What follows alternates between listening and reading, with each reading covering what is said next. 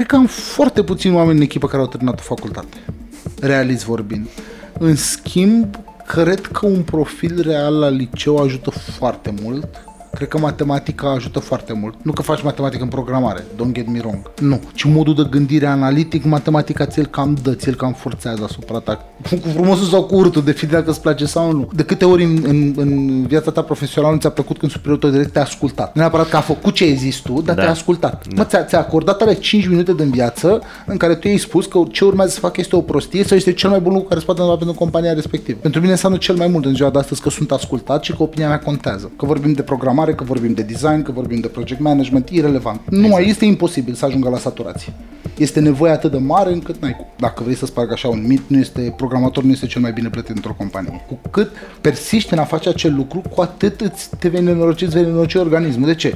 Ficatul Așa, mâncat oricum este aiurea când e foarte mult de muncă, că mănânci ce apuci, junk food, cum apuci, bagi ceva, bagi o pizza repede, bagi Dulciuri. un Mac. Asta nu mai zic, dulciuri, cola, cafea, Nes cu Pepsi și alte chestii. că le-am băgat și pe astea cu toții, cred. Că un manager trebuie să fie, din punctul meu de vedere, evaluat de superiorul lui direct, care e tot un manager, a trebuit să fie evaluat pe mai multe chestii. A trebuit să fie evaluat pe performanța echipei, a trebuit să fie evaluat pe, hai să-i spunem, housekeeping, curățenie, cât de, cât de bine merge echipa, cât de bine e închegată, cât de bine sunt definite procesele, cât de, cât de bine lucrează oamenii împreună, cât de mult sunt legați, sau dacă are o echipă de Leon Wolf, ok, nu e nimic greșit nici în asta, dar trebuie să poți să evaluezi managerul pe așa ceva și inclusiv pe exit rate. Cât de mulți oameni pleacă din echipă. Da. Dacă unui om îi pleacă o echipă întreagă, problema nu e echipa, problema este omul. Din punctul meu de vedere, dacă ai mai mult de 5 oameni sub ordine, nu poți să faci management. Din punctul meu de vedere, trebuie să fii flexibil. Garantat mâine apare un puș de 22 de ani cu capul de două ori mai mare ca al tău, care inventează ceva și tu devii relevant da. cu soluția ta. Asta, asta ar trebui să fie cea mai mare frică a tuturor oamenilor care au 10, 15, 20 de ani experiență în IT și lucrează pe poziții de, uh, de tech lead, de arhitecți în partea de sus a, a lanțului trofic, ca să zicem așa. Chiar că nu e un lanț trofic, la the end of the day. Adică dacă îi întoarce timp acum până la începutul carierei tale, ai face ceva diferit? Și cumpăra Bitcoin.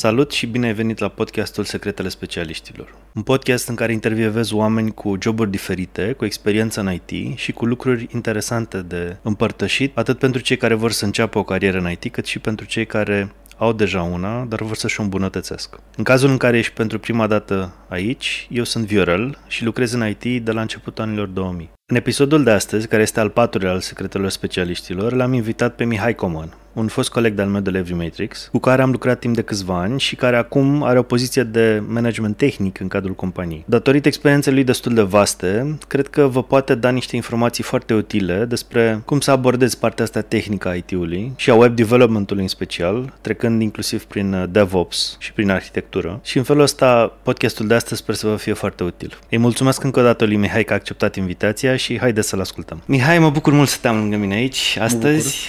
E o plăcere să stau de vorbă, de vorbă cu tine pentru că uh, avem foarte multe lucruri în comun.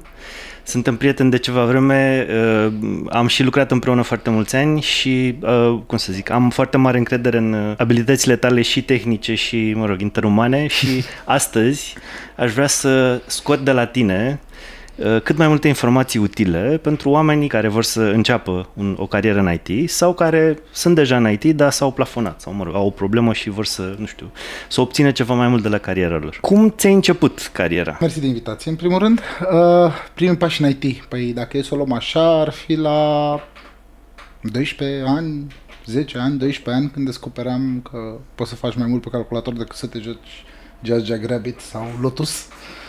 Dar uh, cu adevărat prima, prima oară când am intrat în partea de IT a fost uh, în jur de 14 ani când am descoperit HTML-ul. L-am descoperit la recomandarea, la recomandarea cuiva care mi-a zis că tot stau degeaba și nu fac nimic, uite învață chestia asta. Uh, țin minte că era pe vremea aceea Macromedia Dreamweaver. Da, da, a fost da. cumpărat de Adobe ulterior. ulterior. Uh, și help de la, așa am învățat HTML prima și prima oară, cu help de la Macromedia Dreamweaver, care mi-a luat, nu știu, câteva zile să stau până el, dar a fost ceva de genul ca un joc nou la vârsta aia. Și după aceea eternele reinstalări de Windows-uri, configurări de calculatoare pe care cred că toată lumea le-a, le-a făcut, uh, ce puțin noi din generația noastră, care mai meșteram așa un pic pe lângă ele, știam, ne mai băgam și nasul, ca să zic așa. Normal. Da. Era mult mai simplu să stai să faci tu câte ceva decât să aștepți să îl duci în serviciu. Sau exact. Să... Și serviciul era extrem de scumpe. După aia mi-am dat seama că pot să fac și bani în treaba asta. Tot exact. liceu exact. funcționa destul de bine, aș putea spune. Uh, pe partea de carieră efectivă am început la 18 ani când am venit în București. Mi-am dat seama că, băi, eram student la ASE, bă, nu prea am ce face toată ziua, adică aveam două cursuri pe zi și în rest uh, trei ore pe zi și în rest liber. Și am stat să-mi caut un job. Cam ce știu să fac? Păi m-am jucat cu asta, m-am jucat cu asta, am mai făcut să între timp niște site-uri în liceu, pe la 17-18 ani pentru un fel de prima experiență freelance, dacă vrei să-i spunem așa. Dar am zis, bă, ok, hai să mergem în direcția asta. Și m-am angajat primul job la divahair.ro, unde efectiv uh, făceam HTML, CSS la greu, bannere și decupam frizuri de pe vedete. Foarte multe frizuri am decupat de pe vedete. Da. În ce? În Photoshop? În ce? Uh, da, în Photoshop. Atunci am învățat cu adevărat Photoshop. Am și în ziua de astăzi, dacă mă pui să, să copiez, adică au trecut pe aproape 15 ani de atunci, dacă mă pui să copiez o poză și să o mut într-o parte în alta, uh, creierul meu are format uh, scurtăturile de pe tastatură de, de, de cut, de slice, de select all pe slice-uri și de tot ca să dau copy-paste dintr-un uh, fișier în altul. Da, da, da.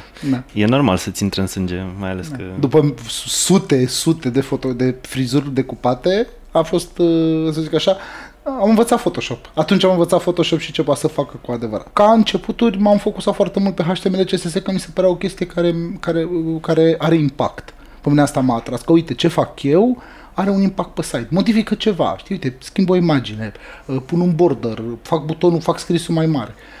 Într-adevăr, vorbim de era Internet Explorer 6 când totul era extrem de special, dar uh, tot a fost uh, un impact, ca să zic așa, pentru mine, că mm, mi se părea că e meaningful. Că, păi, uite, fac ceva și să vede și poate chiar ajută, îmi spuneam atunci. Într-adevăr, e, e foarte rewarding să muncești un pic și să vezi instantaneu rezultatul muncii tale. Mm. Asta cred că ne-a atras pe toți în, în zona de front-end, cel puțin. În programare e mai greu când scrii o grămadă și nu știi dacă merge, nu știi unde... unde, unde Clar spus să ai un succes ok status 200. Exact, da, da. da. Și da, e probabil pentru oamenii care vor să facă programare, da, e mai greu la început, că, adică și de asta, nu doar de asta, dar și de asta, pentru că au problema asta de feedback întârziat. Exact. Eu mă consider un om norocos din punctul ăsta de vedere. Eu n-a trebuit să caut niciodată ce vreau să fac. N-a trebuit să mă gândesc, bă, eu ce fac, ce profesional. Am știut să fac asta, am zis, să încerc, n-aveam nimic de pe de la 18 ani. Oricum, banii erau puțini, timp era destul, aveam de o stau în cămin și mă distrez și beau și așa mai departe, ori să încerc să muncesc patru ore pe zi. Primul job a fost parte, în timp de șase luni. Da, da, da. Am că vreau să mă duc la facultate. Păi am, am angajat full de la anul 2, ca să zic așa. Dar eu, ți-am zis, mă consider un norocos. Am găsit chestia asta, am făcut-o de mic, mi-a plăcut, m-a atras tot timpul partea de uh, meșterit în IT și de făcut chestii și de învățat cum merg chestiile și cum funcționează Uh, de exemplu, la componente, cum se leagă între ele, cum funcționează, de ce are nevoie procesorul de RAM să funcționeze, cum folosește placa video procesorul și așa mai departe. Toate chestiile astea pe mine mă atrăgeau de mic. Plus partea de electronică, că eram uh, MacGyver și îmi băgam nasul în toate drăciile posibile și imposibile. Le stricam pe majoritatea dintre ele, evident, le reparam, le stricam iar și tot așa. Dar uh, partea asta de programare a venit, la mine a venit, cred că, datorită perioadei mai mult decât datorită ceva ce am făcut eu în direcția asta. Eu am avut uh, și tu la fel, am prins fix boom-ul, boom internetului, în exact. care a, totul, totul s-a schimbat brusc peste noapte. Adică noi am, t- când noi ne-am apucat de treaba asta, exista Internet Explorer 6, uh, mai exista poate puțin de Netscape, a apăruse Opera, și erau niște device-uri mobile de Windows Mobile care aveau, erau atât de mici, aveau acel stilus mic, știi? Care Țin am avut și unul de la, da. Doi ani mai târziu a apărut, a apărut iPhone 3G. Aia a schimbat totul. Au apărut site-urile mobile. Pentru mine a fost nativ să rămân acolo. Mi s-a părut că, băi, e de viitor, uite cum evoluează, dacă Apple a scos chestia asta și dacă industria va merge în direcția asta, este clar că va fi nevoie întotdeauna pentru așa ceva. Exact. Și pentru mine a fost un no-brainer decision, adică, ok, fac deja asta, let's go ahead. După aceea m-am apucat, mi-am schimbat jobul între timp, când am înțeles, când am vrut să trec full-time, omul a zis că nu mărește salariul, îmi dădea doar dublu banii pentru 8 ore și îmi dădea de 10 ori mai multe chestii de făcut și am zis nu mersi. Și am aterizat la o firmă care cred eu că m-a educat destul de mult. Uh, Prime Space se numea, nu, nu mai există în ziua de azi firma. Era o firmă mai mititică, care avea o serie de domenii cumpărate de ownerii firmei și acolo pot să spun că am învățat, cred că, cel mai mult. Acolo am învățat programare singur, acolo am învățat uh, tot ce înseamnă uh, mai mult decât front mai mult decât vizual, să spunem. Da.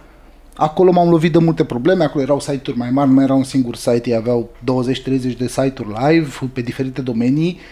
Multe head of, the, head of, of their time, din păcate, ambasadă.ro, dentist.ro, care făceau, se chinuiau în 2008 să facă uh, dicționare cu dentiști și tu să-ți găsești dentistul pe hartă. Am înțeles. Acum există Google Maps. Atunci nu exista nimic. Google Maps, dacă vrei să găsești aviul de la Google Maps, trebuie să cauți foarte mult pe internet pe cineva care l-a licuit sau l-a găsit uh, random. Da, da, da. Dar uh, ușor, ușor de acolo lucrurile au venit de la sine, ca să zic așa.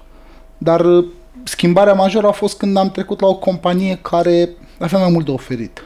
De la un site divahair.ro, care era un site pur și simplu de publicitate, de articole, text și mă, patronul de atunci de acolo era interesat doar să tragă cât mai mulți bani de la saloane și încerca să promoveze cât mai mulți saloane. E o idee era, e un business, dar nu era ce înseamnă, adică eu nu simțeam, adică vedeam că se modifică site-ul, eram fericit că fac schimbări, nu era o satisfacție a muncii reală.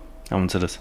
Pentru că nu avea amploare atât de mare uh, munca ta în principiu, în contextul site-ului. Exact, adică munca era, uh, site-ul nu era atât de complicat. Acum gândindu-mă înapoi era ceva foarte simplu, nu, era, nu exista WordPress, nu existau framework-urile din ziua de astăzi, nu exista nimic, era o, un scris în PHP, dacă nu mă înșel, uh, era o chestie custom, făcută, cumpărată de la cineva gata făcută, care știa să facă articole și niște categorii. Și mai apăreau niște zone noi, că mai coda cineva freelancing la el. Am înțeles. Atâta tot. Dar nu era nimic rewarding. Site-ul în sine avea un trafic foarte mare, adică modificările mele, banele făcute de mine erau accesate de mii de doamne și domnișoare care citau site-ul, ca să spun așa. În chestia asta era oarecum rewarding, dar simțeam eu că, bă, trebuie un pic mai mult, vreau mai mult. Și era, simțeam că toată informația era în față.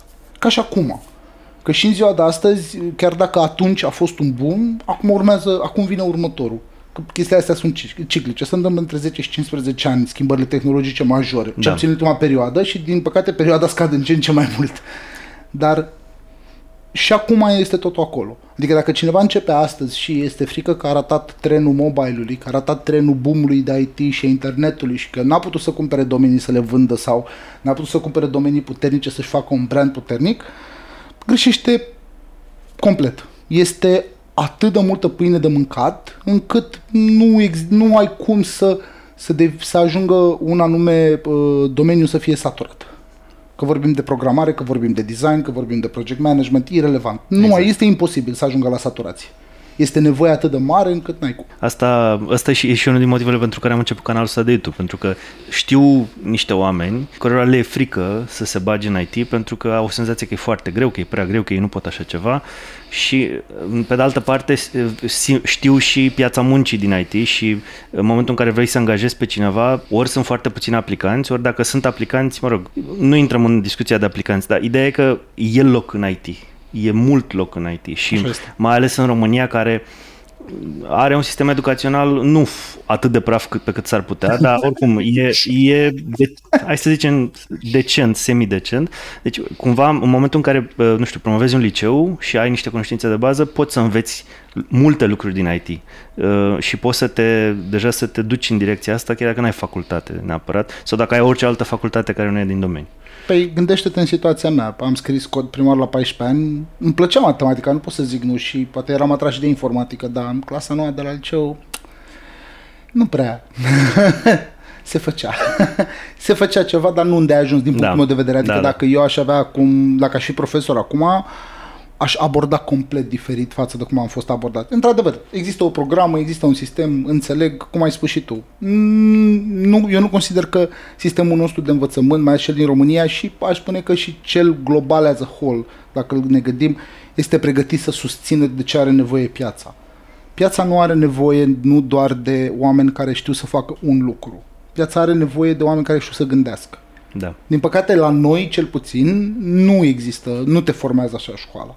Dar gândește-te la mine, eu am terminat un liceu de mate info din Câmpina și după aia am făcut economia agroalimentară și a mediului. Eu am învățat să fac vinul, să pun porumbul, grâu, să fac recoltă și bună îmbunătățiri funciare cu fonduri europene. Acolo, atâta. Și un pic de istorie de reformele agrare din România. Da, da, da. N-are nicio treabă cu ce fac eu. Din punctul meu de vedere, singurul curs interesant cu adevărat din toată facultatea a fost cel de marketing, că am învățat am, acolo am, am învățat ce înseamnă piramida lui Maslow. Atât. În rest, nimic. Pentru mine a intrat pe aici, a ieșit pe aici și mi-am văzut drumul în față. Nu, ai, nu e nevoie. În ziua de astăzi, uh, e, nu doar că e destul de mult loc, este și informația atât de liberă pentru toată lumea. Când eu m-am apucat, aveam internet până dial-up. 40 de kilobits pe secundă. Da. Dura o eternitate să descarc o melodie. Asta am descărcat atunci da. muzică. Un MP3 dura, nu știu, 20 de minute, 30 de, de gen. minute. Și dacă aveai noroc, dacă găseai, dacă găseai melodia pe care o voiai, poate aveai noroc să găsești una care era mai uh, încodată destul de bine, știi? Și avea un, o dimensiune mai mică de 2, 2 mega jumate față 3, 5, 7 mega. Găseai ceva de 7 mega și de rest și o oră să dau la dezomele. Lăsai acolo, îți vedeai de treabă. Da, da, da că dacă nu era atent și făcea alte lucruri pe calculator cu performanțele de atunci, se deconecta routerul, modemul, că nu mai avea, nu avea destulă putere. Dar atunci, ca să ajungi să citești o știre sau să cauți o anumită informație, trebuia să semi-muncești pentru ea. Acum, scos asta, ai dat două clicuri, avem internet limitat majoritatea dintre noi și n-ai nicio grijă. Totul exact. este acolo. Și nu doar că e la, e la, cum zic americanii, expresia în engleză, at your fingertips. Este și foarte multă informație. Și asta creează altă problemă, că e prea multă informație și nu știi de unde să începi, ce să folosești. Uh, adică uh, eu am, am sesizat chestia asta, că sunt oameni care nu, exact, exact problema asta au, nu știu cu ce să se apuce și pentru că sunt uh, overwhelmed, sunt uh, uh, efectiv, e supra-saturație de informație în, în uh, mediul ăsta și când dau un search pe Google au 20 de pagini de tutoriale și nu știu care e bun și care nu e bun. Adică mai e și asta, e o, altă, e o, e o problemă bună, cred, de avut față de cum am uh, învățat noi la început, dar uh, e, e încă o problemă, adică nu e, nu e ideal. Uh, o să le iau pe rând. Ultima, că sunt prea multe tutoriale, asta nu văd o problemă. Fă trei. Dacă sunt trei, fă trei. Dacă sunt 20, fă 20 dacă îți dorești să înveți cu ceva. Corect. Îți garantez că din fiecare vei avea câte ceva de ales. Și cel mai probabil tu vei uh, rezona cel mai bine cu speakerul care are vocea care ție îți place cel mai mult sau îți place fața ta sau îți place cum îți explică. Da. Că e, suntem oameni la final de zi. Dar fă-le pe toate. Nu trebuie să știi de unde vrei să începi din punctul meu de vedere. Adică nu, eu nu consider că hmm, un om care nu are experiență deloc, să presupune că ai un job într-o bancă, da? sau în sectorul economic, sau în sectorul de stat. Da, lucrezi la primărie, indiferent de, de jobul pe care îl ai. Și bă, vreau să mă apuc să fac programare. De ce? Că să câștigă bani bine. Ok, apucă de programare. Ce fac întâi? Omul ăla nu are de unde să știe ce la frontend, ce la backend, ce la API development, uh, nu, poate să, nu știe că e nevoie de un project manager, nu știe ce rol are un product owner, nu știe ce rol are un MQA și așa mai departe. Habar n-are. Tu te tată și fă programare. Ce vrei să faci? Programator? Du te și fă programare. Google-uiește, vezi ce înseamnă, fă 20 de tutoriale, most probably nu o să înțelegi absolut nimic din ele logic, că o să-ți apară un, un cumul de informații care în, în capul tău este o ciorbă totală, dar după aia măcar ai o bază și ai un knowledge că într-un tutorial o să vezi că unul zice că e front-end, back-end, după aia unul îți explică ce e un API, da? după aia unul îți explică ce e HTML-ul, poate ajungi și pe la JavaScript, poate ajungi și pe la PHP și pe la .NET, poate ajungi și pe la, nu știu, dacă ești nebun, te duci în Python, în, în chestii mai SF sau un Ruby on Rails, dacă chiar ești masochist, dar la final de zi vei învăța din fiecare cât un pic. Nu, de bunul de vedere, un om care vrea să facă IT astăzi, nu trebuie să știe absolut nimic. Îi trebuie într-adevăr un, un anumit skill set, uh, un anumit un nivel de inteligență, și un skill set emoțional, mai mult decât o inteligență, să ai IQ, nu știu, de uh, 150 minim ca să faci programare, trebuie un skill set emoțional să fie dispus să muncească, să gândească altfel. Pentru okay. că dacă lucrezi într-o bancă, ești croit și ești format să gândești pentru o bancă, care are anumite procese de lucru, uh, unde sunt anumite lucruri importante și așa mai departe. În schimb, în IT trebuie să gândești altfel. Pentru că, chit că faci un API, chit că faci backend, chit că faci frontend, tu creezi. Creezi ceva. Nu contează că ai specificațiile cum trebuie să arate, dar mâna ta, codul tău, face ca de la server să plece o poză și în frontend să afșezi o poză. Exact. Și este basic. Ziceai că trebuie să ai un skill set emoțional. Ce altceva? Adică ce, ce calități trebuie să aibă cineva care, sau nu știu, ce calități trebuie să se dezvolte sau la ce trebuie să fie atent cineva la început de drum, pe lângă asta? IT-ul nu înseamnă doar programare. Și dacă vrei să sparg așa un mit, nu este, programator nu este cel mai bine plătit într-o companie. Absolut. Adică banii cei mai mult nu se fac acolo. Banii cei mai mult se fac un nivel mai sus sau un nivel mai în lateral.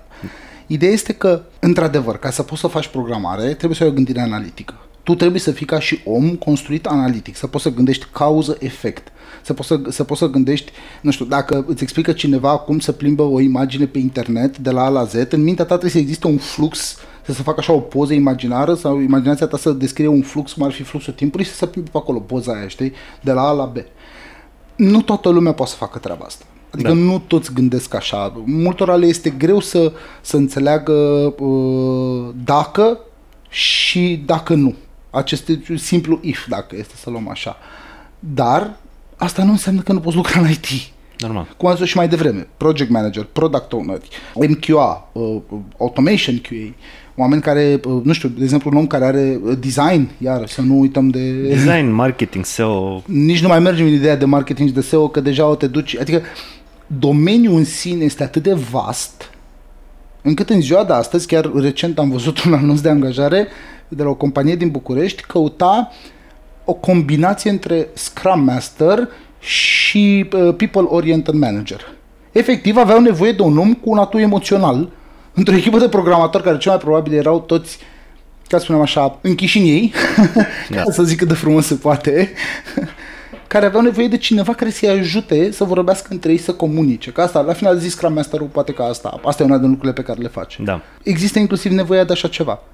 Mediul este atât de vast, e atât de mare de la A la Z, încât, ok, încep cu programarea. Vezi că nu se lipește nimica, te gândești la ce altceva poate să facă. Exact. Programatorul la ca să scrie un task, cineva trebuie să îl dea. Da? Asta înseamnă o persoană ori de management, ori de project management. Da?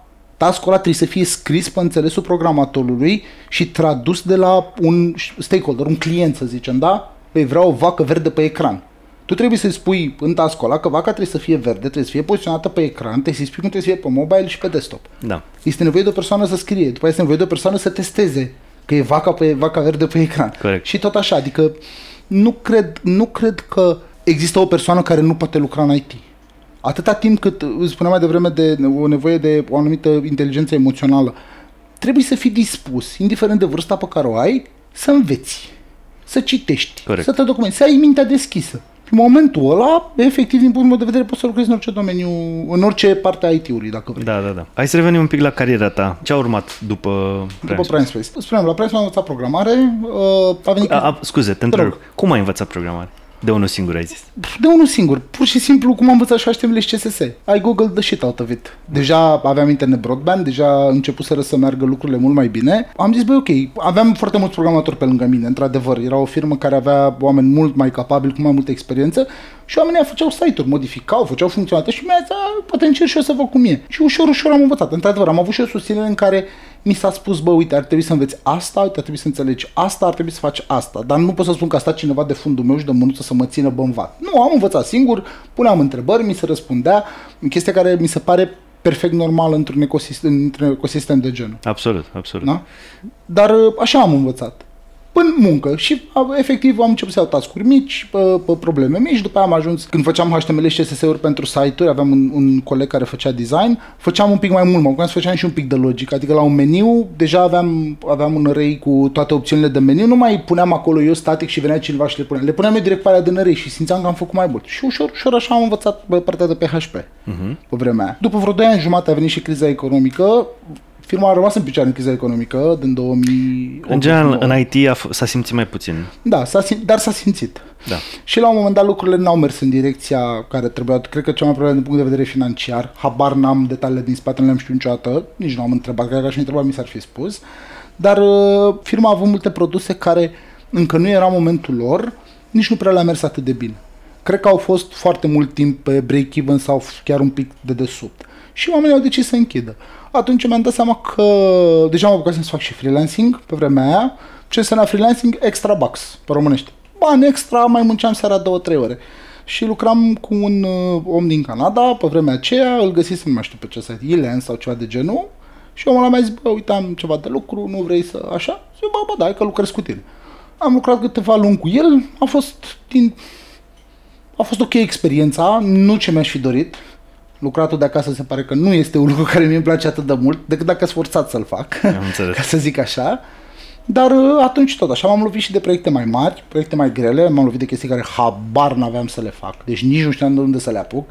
Cod scris de alții, care nu erau lângă mine să-mi explice cum, doamne iartă, m-au gândit. Asta mi s-a părut un challenge atunci, Da, da, destul da. de mare. Și după aceea am, am trecut uh, din partea asta de freelancing, unde a durat ceva, am, mi-am făcut și o firmă atunci, am mai lucrat cu cineva, nu prea au mers lucrurile cum au trebuit. Clienții, mi-am dat seama atunci cât de greu este să ai un client care nu-ți plătește și cât de mult poate depinzi de banii de la un om, nu neapărat de salariile noastre, că noi de bine de rău ne descurcam, ci să-ți plătești taxele. Da, da. Și nu vrei să te pui rău cu ANAF, cum să zicem. absolut. absolut. Da, atunci pentru mine pot să spun că a fost o experiență care mi-a confirmat două lucruri care eu le credeam despre mine. Nu pot să lucrez doar freelancing, eu sunt genul de om care are nevoie să lucreze, să socializeze și să lucreze cu o echipă. Chiar dacă echipa este remote, cum suntem astăzi, trebuie să-i cunosc pe oamenii aia. Adică mi-e foarte ușor să lucrez cu actualii colegi de muncă pentru că i-am cunoscut, i-am văzut față în față și din când în când acum ne mai vedem și la o bere sau ne mai vedem la muncă o zi sau așa. Dar să lucrez într-o echipă în care efectiv sunt luat mi se dă un, un milion de documentație și mi se spune hai lucrează, nu e ceva pentru mine. Și freelancing-ul nu a fost ceva pentru mine niciodată. Da, da, da. L-am făcut când a trebuit, l-am făcut când am avut nevoie de bani, dar cam atât. Și atunci mi-am dat seama că nici să merg în ideea să am uh, firma mea de făcut uh, de dezvoltare web nu este cea mai bună opțiune pentru mine. De ce mi-a fost silă să alerg după clienți? Cred că aș fi, poate aș fi reușit, habar n-am. Da, Da, Era e un ceva challenge pentru și cumva tu n-ai mai fi codat. Exact, Ai, singurul exact, lucru pe exact. care l-ai fi făcut probabil din momentul în care ți-ai fi deschis firma ar fi fost să, vorba ta, să alegi după clienți, adică să Da. uh, încerci să găsești proiecte constant astfel încât să ai, ai de lucru și să, să meargă exact, bine. exact. Și a fost destul de, adică mi-am dat seama că nu e, de- adică nu e ceea ce aș putea să fac. E, abia începusem, uh, poate că dacă m-aș apuca acum să o fac, acum aș putea să o fac. Nu cred că mi-ar face plăcere să merg pe drumul ăsta, dar cred că aș putea. În schimb, atunci nu puteam. Și mi se părea că, bă, nici n-am învățat bine una și sar în alta, dar cum fac? Că dacă îmi vine ceva mai greu, eu habar n-am să le fac. Da, da, da. Da. Și atunci mi-am schimbat iară jobul și am început să lucrez la o firmă de videochat. Da, din industria adult, ca să spunem așa. Da. Da. ideea este că ei aveau nevoie de, aveau niște idei destul de măricele și vreau să facă un, un proiect destul de mare, care în momentul ăla nu mi se părea atât de complicat, dar mi se părea imens ca și dimensiuni. Mhm. Extraordinar de mult de muncă, extraordinar de mare. Și am zis, bă, ok, accept un challenge, le-am spus oamenilor de la început și am început să lucrez cu ei. Am terminat proiectul într-un an de zile, n-a fost ușor, Au- am, tot așa lucram singur într-un birou, nu mai era nimeni care să știe IT, dar mi se părea atât de challenging că am făcut ceva de la zero și că am creat un proiect mare de la zero care avea foarte mult potențial, extraordinar de interesant. Am mai lucrat pe partea de streaming video cu un, cu un fost coleg care am lucrat la, la Diva Hair și a ieșit o chestie foarte mișto la final. După un an de zile, făcusem atunci un fel de mind map sau un fel de, de, de site map și îl printasem pe o foaie. Era o foaie a, erau două foi a trei lipite Deci cu A2. scoci între ele. Da, o foaie a doi, scuză-mă, lipită, uh, două foi a trei lipite cu scoci între ele, că n-am găsit unde să Da, da. printez a doi. și mind map-ul, cum ar veni al proiectului, se întindea pe ambele foi, atât de mare era. Nu era nimic complicat în esență. Cel mai complicat lucru era streaming video, care era făcut uh, automat. cum ar Da, veni. nu, nu era complicat, era complex. E- Da, era foarte, foarte stufos. Uh-huh. Era extraordinar de multe informație, se bifurcau lucrurile în atât de multe direcții, încât chiar trebuia să fii atent ce faci. Uh-huh. Da. Și după aia am rămas să lucrez cu ei în continuare, chiar dacă proiectul eu au decis să nu-l lanseze, nu știu ce ziua de azi de ce și sincer, m, acum nu prea m-am interesat, atunci m-ar fi interesat, sincer, m- m-a ros un pic, dar am rămas să lucrez cu ei pentru că aveau nevoie de tot felul de chestii. Uh, un site de prezentare, uh, un uh, pic de daia, un pic de daia, un pic de daia. Ok, hai că rămân. Uh, în Prime Space deja mă lovisem de partea de SEO și de SEM.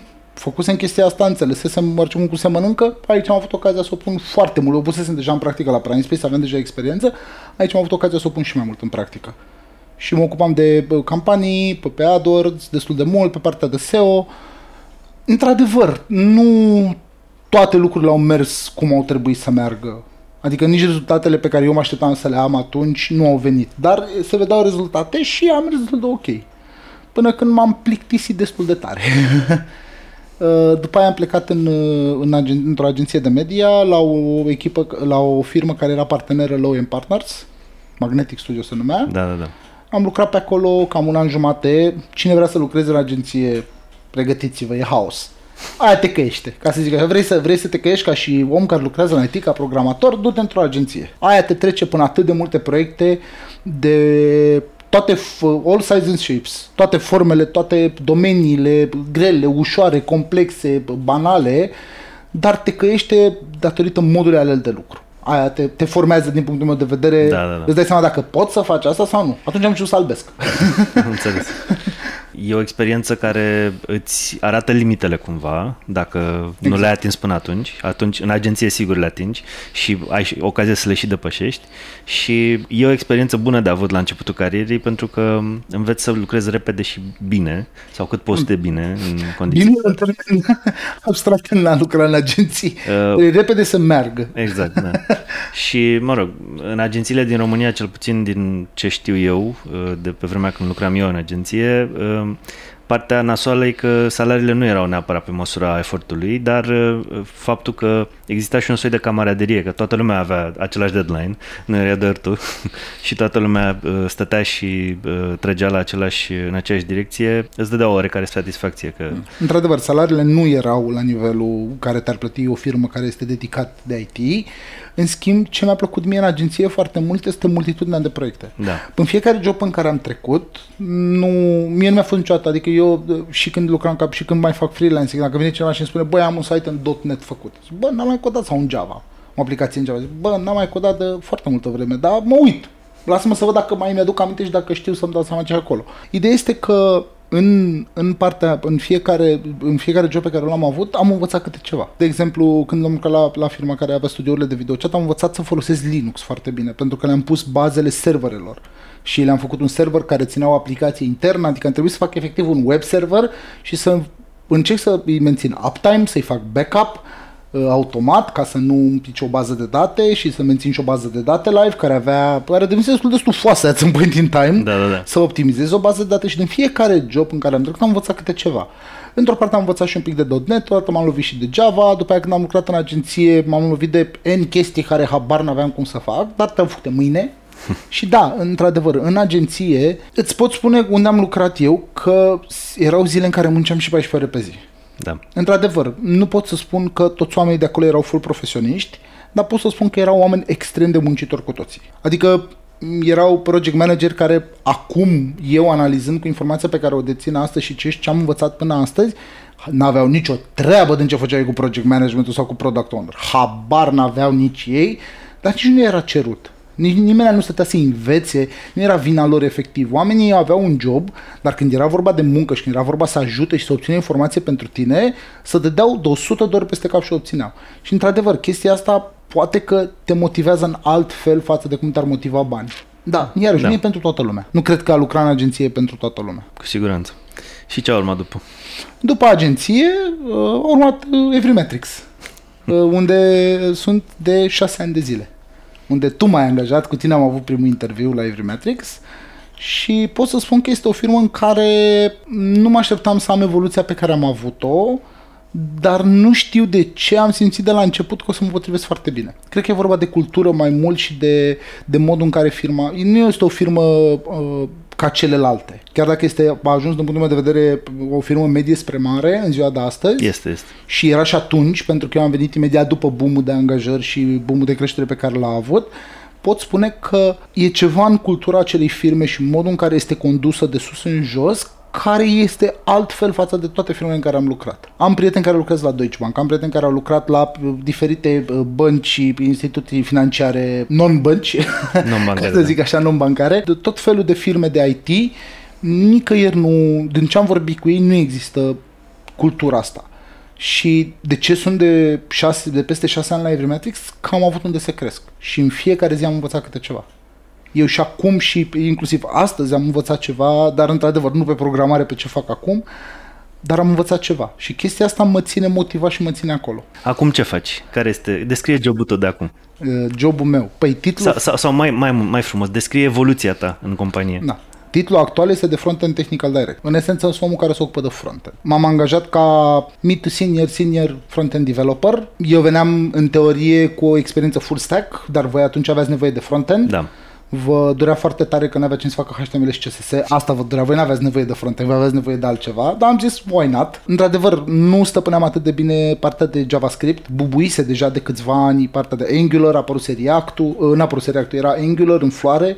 Google lansase framework-ul și toată lumea era buzzword și toată lumea vrea Angular peste tot să căuta și am zis, bă, ăștia fac. Pe mine m-au întrebat, m-au întrebat dacă știu, eu știu basic-ul și na, că știam jQuery, jQuery destul de bine și am zis, ok, I'll take it as a challenge. Am rămas și am făcut partea asta, cred că aproape un an jumate, chiar doi. Țin minte că au intervenit niște schimbări și după aia a fost nevoie de cineva să facă DevOps. Adică să țină site-urile în picioare. Da.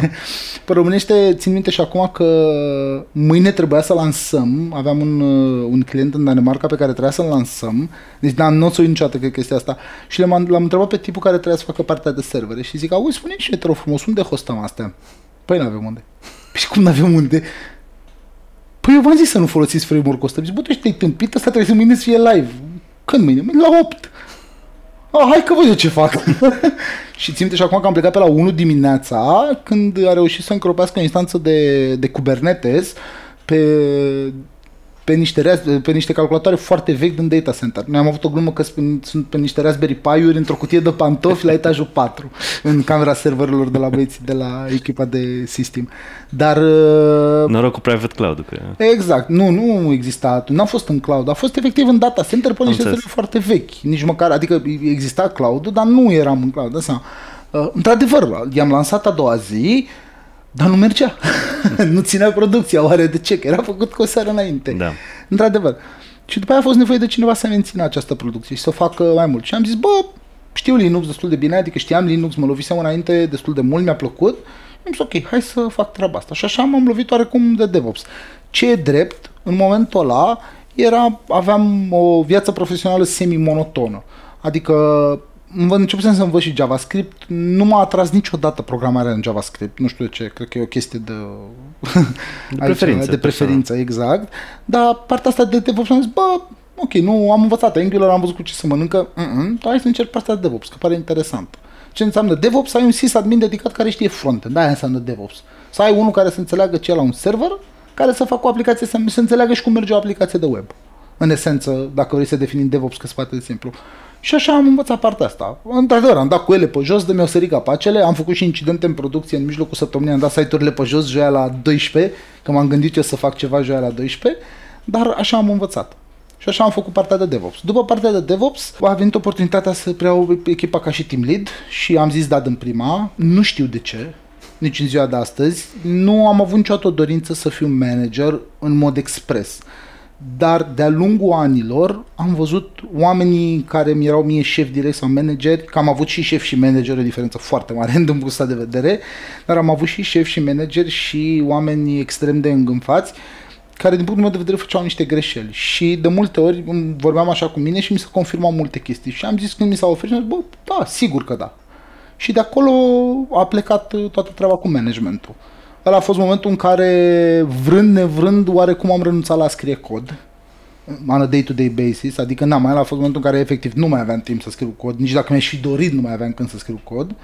Și așa, după partea de, de team leader, a fost o conjunctură din punctul meu de vedere favorabilă pentru mine, nefavorabilă pentru alte persoane, pentru că s-au închis niște produse și niște departamente, din păcate niște oameni trebuie să fie dați afară și brusc mai era un, atunci era un vid care cineva avea nevoie de un om care să coordoneze tot frontend-ul. Da. Și am zis, bă, pic mic, știi? Adică mă bag. Sunt dispus să fac treaba asta. Păi e de la zero, ai secura deasupra capului, știi bine? Sau da, de ce nu? Let's do it. Și așa am ajuns în rolul pe care l-am astăzi. Practic să coordonez toată echipa de frontend, management și business, dar și tehnic. În păcate mai mult business în ultima perioadă, că tehnic nu mai am timp să-l fac. Am înțeles. Da. Și care e cel mai uh, mișto lucru pe care l-ai făcut la job? Nu neapărat la ultimul, în general. Care e cel mai mișto, nu știu, proiect, uh, moment? Uh? Cel mai mișto moment este cel pe care pot să spun că îl trăiesc în ziua de astăzi, la Every Matrix. Faptul că am preluat, ca să zic așa, frontend în momentul în care nimeni nu mai credea în el în firmă. Știu sigur că CEO actual a zis că el nu mai vrea să facă frontend în firmă, că firma nu trebuie să facă frontend. dar i s-a menționat niște motive, i s-au menționat niște motive pentru care trebuie să-l păstreze, faptul că de la o chestie care toată lumea a aruncat la gunoi, să facem unul din, din, nu pot să spun produsele de bază, că frontend nu este un produs business, dar să facem un departament care a devenit cheie pentru cei mai mari operatori ai Evrimatics în ziua de astăzi, pentru mine este cel mai mare achievement.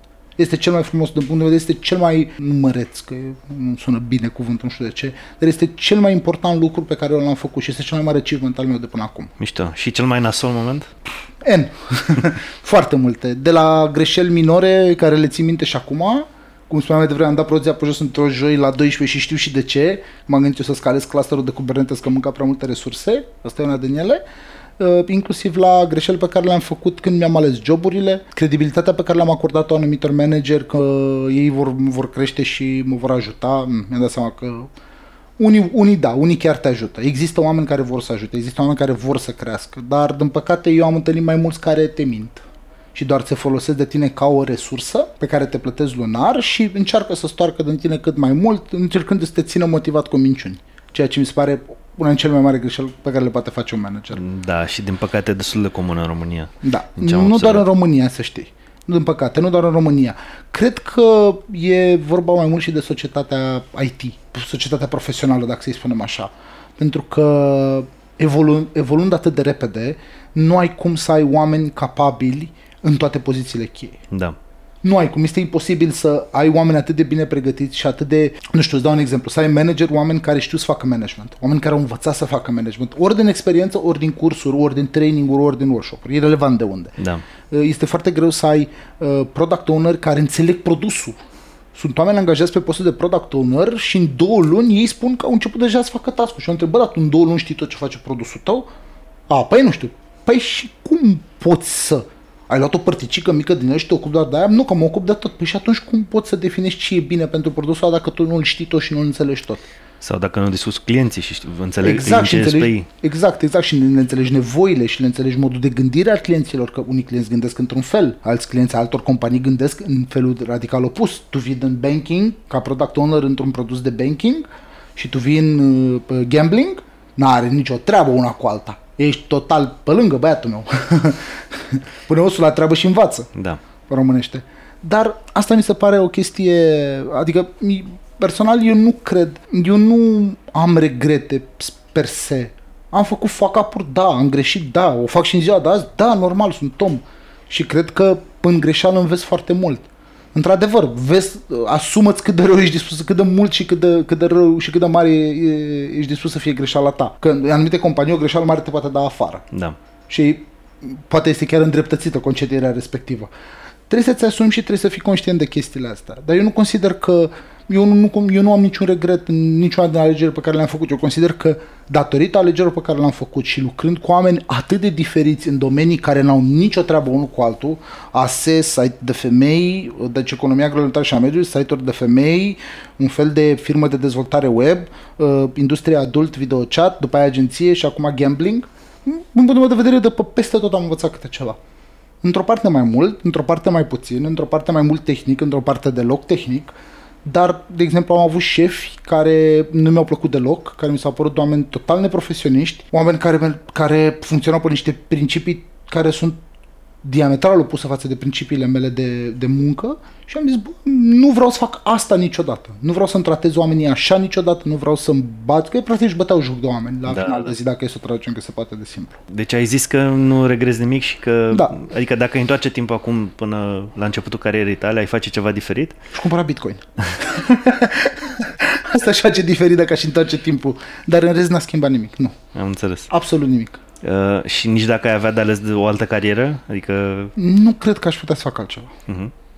Astăzi, dacă mă întrebi, adică dacă mâine îmi spui că nu mai există internet, mâine, sunt sigur că pe un șantier de construcție au nevoie de un om care să direcționeze și să aibă privire de ansamblu.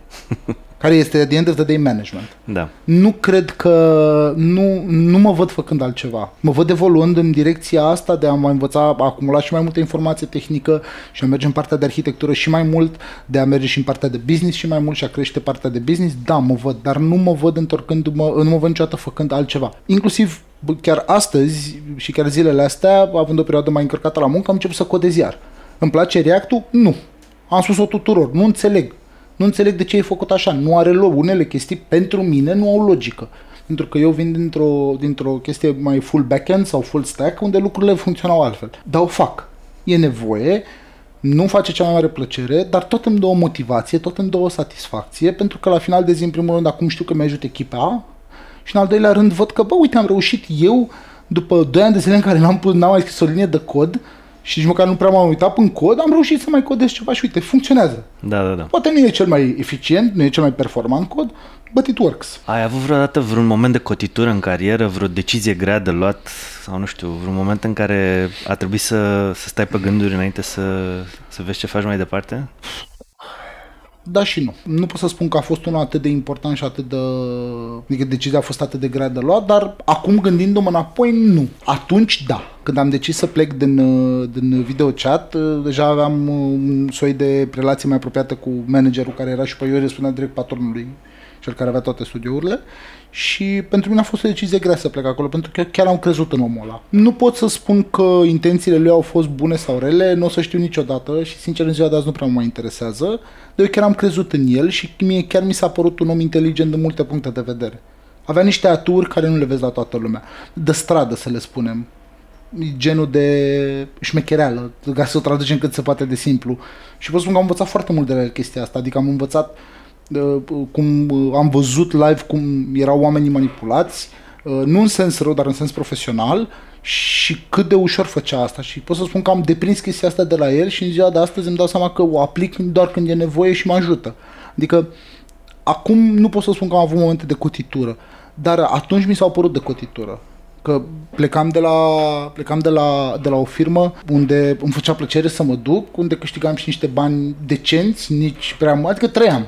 Da, nu, da, da. nu puneam nimic deoparte ca să, punem, să, ca, să calculăm așa, dar nici nu prea evoluam, dar cred, aveam uh, crezania că poți să evoluezi, că poți să cresc în domeniul respectiv. Nu pot să spun că au fost momente de cotitură, au fost decizii grele, da, când am plecat de obicei, când am plecat în firme, când am decis să plec, după cum ți-am povestit, n-am prea lucrat în multe lucruri, adică sunt 5 la număr dacă le-am numărat corect, dacă le-am, le-am calculat corect, în 15 ani, dar nu pot să spun că alta mai grea am, altă decizie mai grea am avut. Da, da, da. Uite, ziceai de plecat. Care e momentul ideal pentru cineva să plece într-o companie? Sunt mai multe momente. Așa. Depinde, de fapt. Nu cred că sunt mai multe momente. Depinde foarte mult de persoana respectivă. În primul și în primul rând, în ziua în care nu mai înveți nimic. În ziua în care faci același lucru și repeți, adică închipuiesc că ești într-o fabrică, într-o linie de producție. Dacă tu apeși 25 de ani pe două butoane, în al 26 ani, dacă firma s-a închis, tu nu știi să faci așa să apeși pe două butoane. Același lucru și în programare. Dacă stai și lucrezi într-un singur framework, pe un singur site care are un singur produs, care vinde un singur pereche de șosete roșii cu ursuleți, tu când va trebui să codezi altceva, în afară de un site care vinde, tu nu vei ști să faci treaba asta. Din punctul meu de vedere, ar trebui să pleci într-o companie în ziua de astăzi, în momentul în care nu mai ai nimic de învățat de acolo. Ar trebui să pleci într-o companie când ai un șef de rahat. Ar trebui să pleci într-o companie care are, care are un mediu toxic. Un mediu care nu te lasă să crești. De exemplu, ar trebui să pleci într-o companie unde nu ești lăsat să înveți ceva, unde nu ești lăsat să evoluezi. Din punctul meu de vedere, mi se pare inadmisibil treaba asta. Eu încerc, nu mi iese tot timpul, dar încerc pe cât se poate ca toți oamenii de la mine de echipă să învețe ceva. Un pic de acolo, un pic de acolo, un pic de acolo, deprinzi ceva, înveți ceva, îl ții motivat. Din punctul meu de vedere, ar trebui să pleci dintr-o firmă când ceva nu mai merge. Eu aș pleca dintr-o firmă în secunda în care mi s-ar umbla la bani. E una din regulile mele de bază de întotdeauna. Am bătut palma pe ceva, rămâne bătută palma. Îmi umbli la bani fără o motivație reală, atunci secunda 2 mi-am dat demisia, nu s-au la discuții. Da, da, da. Da. Dar în principal, ca om care începe de nou în IT, ar fi bine să rămână în speță între 8 luni și un an la primul job. Și dacă îi place foarte mult, maxim un an jumate. După aceea trebuie să schimbe. Trebuie alt mediu instanță să lovească de alt mediu pentru că atunci își va da drumul la evoluție și atunci va înțelege că trebuie să mai citească și în altă parte. Da, cumva poți să te plafonezi destul de simplu, mai ales la început. Și destul de repede. Da. Într-un mediu care evoluează rapid și plafonarea este rapidă și burnout-ul este rapid, toate, toate cu cât evoluția mediului, din punctul meu de vedere, cu cât evoluția mediului este mai rapidă și a tehnologiei este mai rapidă, cu atât și lucrurile adiacente vin mult mai repede. Da, da, da. Plafonarea, burnout-ul, lipsa motivației, dorința de a câștiga mai mult, dorința de a face mai mult, toate, toate sunt accelerate. Și din păcate, mediul ăsta este unul extrem de rapid, extrem de, nu volatil, rapid. Ca da, viteză. Da. Ai menționat de burnout. Ai trecut vreodată prin asta și dacă da, de ce și cum ai ieșit din momentul ăsta? Uh, am trecut, uh, pot să zic că acum sunt la burnout, datorită un volum foarte mare de muncă. Uh, am trecut la burnout în mai multe, în mai multe, în mai multe firme în care am lucrat, mai ales în agenție. Atunci l-am simțit cu adevărat prima oară, pentru că am avut perioada în care munceam 14 ore pe zi. Efectiv mă trezeam, mă duceam la muncă, munceam, ajungeam seara la 10 acasă și atât. Aia era toată viața mea. Nu mai apucam, nici mai eram capabil să mă joc să mă la un serial. Eram somn instant că nu mai puteam. Și a doua zi de la capăt la 7 dimineața. Uh, din punctul meu de vedere, burnout-ul este o chestie pe care nu o simți efectiv când lucrezi. Ci burnout-ul vei simți când nu mai ai de muncă, când se termină. Când vine perioada aia de haos, te antrenezi și intri în ritmul ăla alert, extrem de alert și tragi foarte tare. Și după aia te oprești. Și nu mai știi ce să faci. Creierul tău vrea să muncească, creierul tău vrea să bage 14 ore pe zi. Dacă termina la 6, dacă tu ai învățat să termini munca la 10-11 noaptea și tu ai terminat la 6, te întrebi, băie, lumina, mă spor lumina acasă, ceva în regulă. și atunci intervine acel, acea palmă din spate, da, vine trenul tare din spate cu oboseala cumulată, în care tu nu te-ai relaxat deloc, creierul tău a știut un singur lucru și începe să, să-ți dea niște semnale ciudate. A ieșit din burnout este un lucru extrem de greu dacă nu ai un pic de cunoaștere despre tine. Da? Adică dacă tu până în momentul ăsta nu ai trecut prin situații grele în viață sau nu ai avut situații challenging la muncă, îți faci foarte greu să ieși din burnout. Ideea este că trebuie să știi să te oprești, să respiri și să te gândești. Știi? Îți trebuie pauza aia neapărat, ai nevoie, ca și într-un business. Un business care crește exponențial, cu cât lucrurile se duc mai repede în sus, cu atât cad mai tare în jos. În orice domeniu. Da. Cumva uh, timpul uh, e un factor uh, necesar să se așeze lucrurile. Adică dacă crești prea repede, tot timpul vor exista probleme din ce în ce mai mari. Cu cât exact. crești mai repede, cu atât vor fi probleme exact. mai mari și, ca și companie. Și nu doar ca și companie, ca și om este la fel. Câte informații crezi că poți să acumulezi într-un timp foarte scurt? Un număr de. Da. Creierul nostru este un hard disk la final de zi. Poate să stocheze foarte mult în esență. Dar pe un termen foarte scurt, memoria, memoria noastră scurtă și medie are un spațiu de stocare limitat. Pentru că suntem oameni. Unii pot mai mult, alții mai puțin. Dar tot la un moment dat tot îl vei, îl vei umple pe tot. Este nevoie de maturizare. Atât a unui business cât și a unei persoane. Trebuie da. să te maturizezi, trebuie să lași informația să așeze. Știi? Vinul e mai bun dacă lași un butoiul de vin mai mulți ani. De ce? Că capătă niște proprietăți. Nu doar de la butoi și datorită ce se întâmplă înăuntru acolo. Dar același lucru este și cu o persoană ajungi la burnout, trebuie să știi să te oprești, să respiri și să, să, să-ți spui că, bă, gata, stop, nu mai munci până la 10 noaptea. Da. Chiar dacă creierul tău vrea să facă asta, simți că ai energie. Cu cât persiști în a face acel lucru, cu atât îți te vei nenoroci, îți vei nenoroci organismul. De ce? Ficatul Așa, mâncat oricum este aiurea când e foarte mult de muncă, că mănânci ce apuci, junk food, cum apuci, bagi ceva, bagi o pizza repede, bagi dulciuri. un Mac. Asta nu mai zic, dulciuri, cola, cafea, Nes cu Pepsi și alte chestii, că le-am băgat și pe astea cu toții, cred. Dar uh, corpul tău are nevoie să se odihnească, are nevoie să se regenereze. Și ca să ieși din burnout, te oprești. Pur și simplu nu trebuie să faci altceva decât să te oprești, să respiri și să faci o altă activitate care nu e muncă nu zici că gata, nu mai uh, ies din burnout, am, nu mai codez pentru muncă, mă apuc și codez pentru mine. Nu! Închidem pana mea laptopul, fă altceva. Du-te și plimbă-te, du-te la mare două zile, ieși cu prieteni la o bere, da. ieși cu fetele în oraș, fă ce vrei tu. Dar nu mai munci. În uh, cariera ta de 15 ani, da? Cât a durat, cât estimezi tu că a durat până să ajungi să fii happy cu salariul pe care l-ai? Mm. Adică să nu, să nu mai duci grija, știi? Să nu, să nu te mai gândești, bă, eu, cât, eu cum plătesc facturile luna asta. Puțin și după aia mult, ca să-ți răspund pe scurt la întrebare. Am, uh, n-am avut în facultate, primul salariu era de 500 de lei pe 4 ore. Uh, în facultate, la ASE, la buget, erau destul de mulți bani. Adică în cămin nu prea aveai ce face cu banii. Băutura era ieftină, uh, rare ori mâncai și urma sau ceva și cam mai era. Aia era viața de student, ca să zic așa. După aia, ușor, ușor, uh, când am uh, crescut și când am, am avut și joburi full-time și așa, simțeam o nevoie mai mare de bani. Dar făcând în paralel și un pic de freelancing, nu pot să spun că vreodată am n-am avut bani să-mi plătesc facturile. Nu pot să zici cum am lăfăit în bani de puteam să-mi cumpăr orice. Nu. Aș putea spune că la început a fost, a fost uh, prin, prinzând efectiv boom de mobile, se plăteau salariile destul de mari și totul lumea vroia. Da. Și atunci am făcut foarte mulți bani. Uh, după aia a fost o perioadă în care nu am câștigat atât de bine, dar tot așa, ușor, ușor, după aceea din freelancing îmi acoperam. Și după aia mi-am propus ca să am un salariu care să-mi acopere toate, toate cheltuielile recurente și să rămâne și cu un pic deoparte să pot să economisesc ceva și să investesc ceva separat. Asta a durat cam până când am, m-am mutat în agenție, pot să spun că am, mi-am atins oarecum țelul ăsta, ăsta targetul ăsta, ca să spunem Da, așa. da. Deci cam câți ani aproximativ? Păi la început uh, pot să spun că în 2 ani de zile eram super ok, după aia când am decis să nu mai fac freelancing și să mă focusez mai mult pe un job și să încep un proiect mare și așa, m-am întors oarecum, am, am dat înapoi din partea banilor, dar uh, am zis să investesc oarecum în mine lipsa aia din salariu, investesc în cunoștințe. La început a fost 2 ani și după aia vreo 4 ani de zile până am reușit. Dar nu am, pri- eu nu am privit niciodată, nu am avut niciodată un cel, o sumă de bani pe lună. Nu, eu personal nu am avut.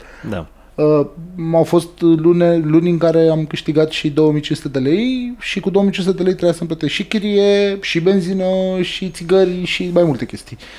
Și nu mi-ajungeau, evident, mă împrumutam de la o lună la alta, dar în mintea mea conta mai mult și acum am dat seama că a fost o decizie corectă, conta mai mult ce învățam și ce făceam în perioada aia. Adică și cum îmi petreceam timpul liber, poate mai mult că pe primul, cu fiecare ocazie mă plimbam unde puteam și mă duceam oriunde și mă vedeam cu prieteni la terase, că dacă m-aș fi văzut prieteni la terase, poate aș fi avut bani să mi ajungă totul, nu trebuia să mă împrumut și așa mai departe. Dar E o perioadă care, din punctul meu de vedere, nu mai te întâlnești cu ea. După aceea, după ce am ajuns în agenție și așa, a fost ok din punct de vedere financiar, nu am mai avut absolut nicio grijă și îmi puteam să-mi plătesc toate facturile și toate datoriile, implicit, să și pun ceva deoparte acolo un pic sau să mă p- pot plimba un weekend la mare fără să știu că, bă, trebuie să economisez două luni înainte. Ți s-a întâmplat vreodată să te plictisești făcând uh, jobul pe care îl făceai? Da, da.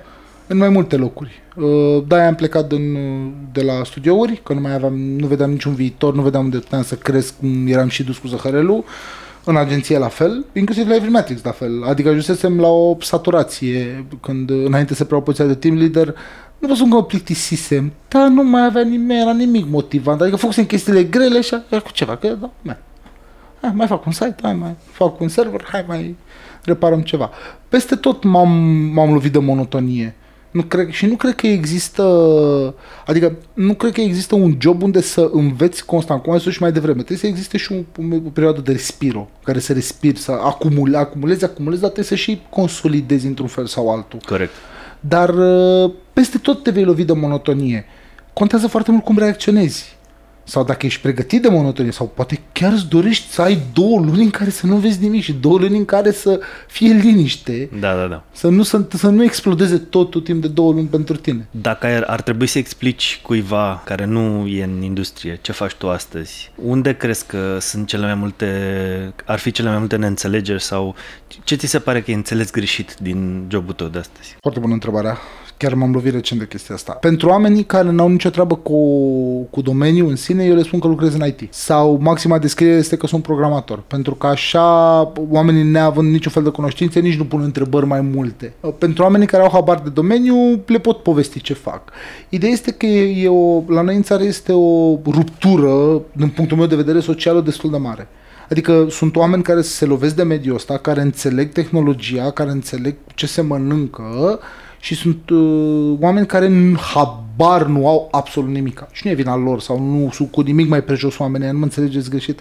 Dar ideea este că la un moment dat, partea aia de mijloc care are habar și de o parte și de alta s-a dus, s-a disipat, a trecut ori de o parte a tabelor de alta. Și când primesc întrebări, dacă oamenii sunt cei care n-au deloc treabă cu domeniul, le spun foarte mult, lucrez în IT, sunt programator. Și oamenii atunci nu mai pun întrebări, deja și-au tras ei singur concluziile. Eu am o chestie pe mine nu prea m-a interesat părerea altora de-a lungul anilor. Poate și de asta am putut să fac mai multe, să trec mai multe, dar nu prea m-a interesat ce a zis X, Y, ce părere are și Mă interesează părerea pe care are superiorul meu direct, pentru că dacă nu fac treaba, vreau să știu ce îl deranjează și presupun că mă da în afară și îmi va zice dacă nu fac treaba, știi, sau dacă nu fac bine, dar în rest, părerea altora pe mine nu prea m-a interesat. Eu m-am pus pe un drum, mi-am propus să fac niște chestii, mă țin de el. Cum le obțin e greu. Ce ar fi cel mai greu lucru să înțeleagă este factorul de tehnologie.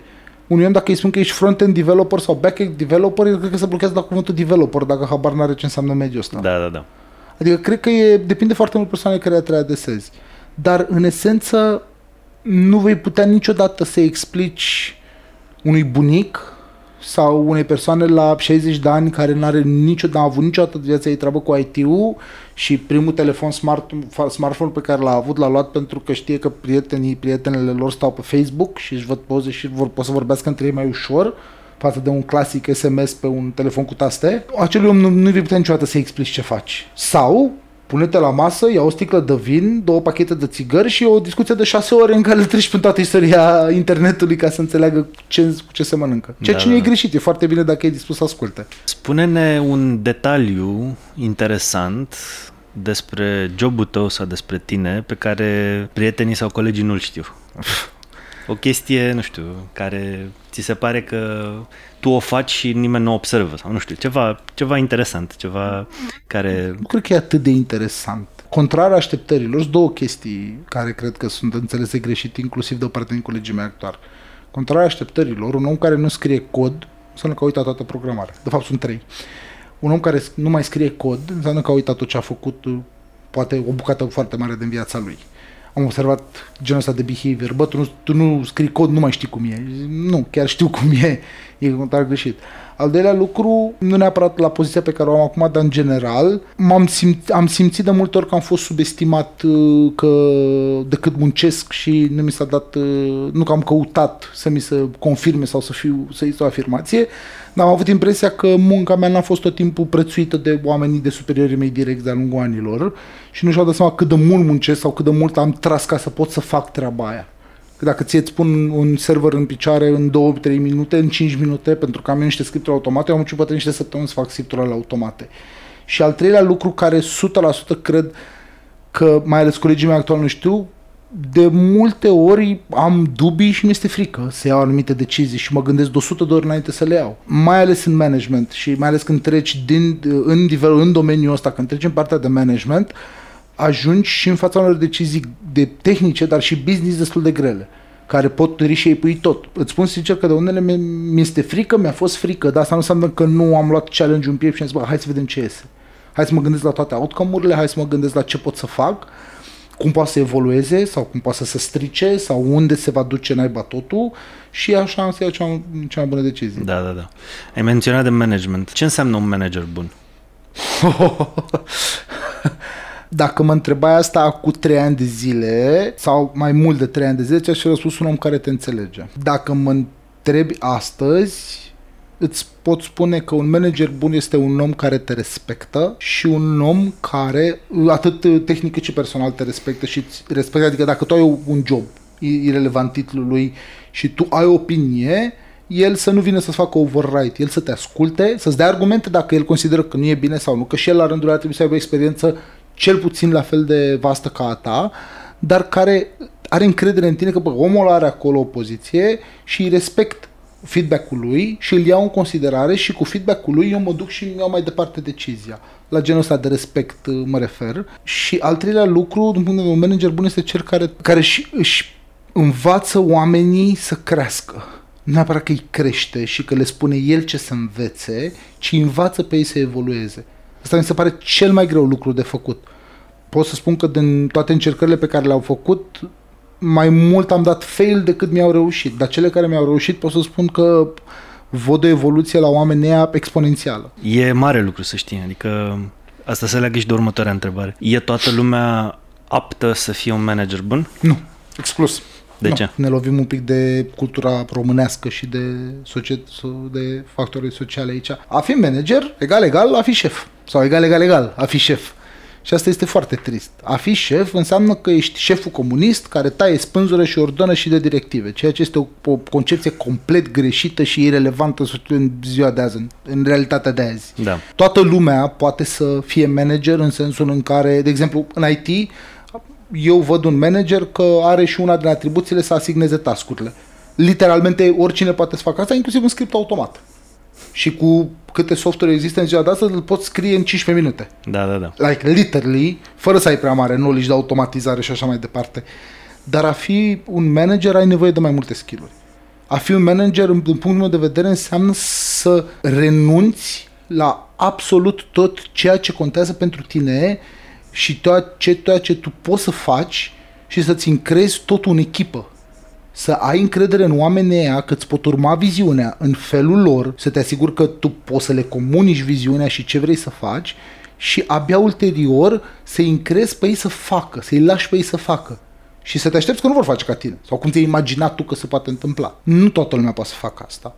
am văzut, din păcate, am avut, uh, am, am denumit, am pus oameni în poziții de management, de team leads, extraordinar de capabili din punct de vedere tehnic, out of their way, lucrează, lucrează încă cu unii, unul, unul dintre ei, s-a întâmplat și mai în trecut, s-a întâmplat și la firma actuală, încă lucrează cu mine și este unul dintre cei mai capabili programatori pe care am văzut vreodată, care am întâlnit vreodată și este un om extraordinar de deștept. Ca manager este cel mai slab manager pe care l-am văzut vreodată și am zis-o verde în față și o să zic de 100 de ori când mă întreabă.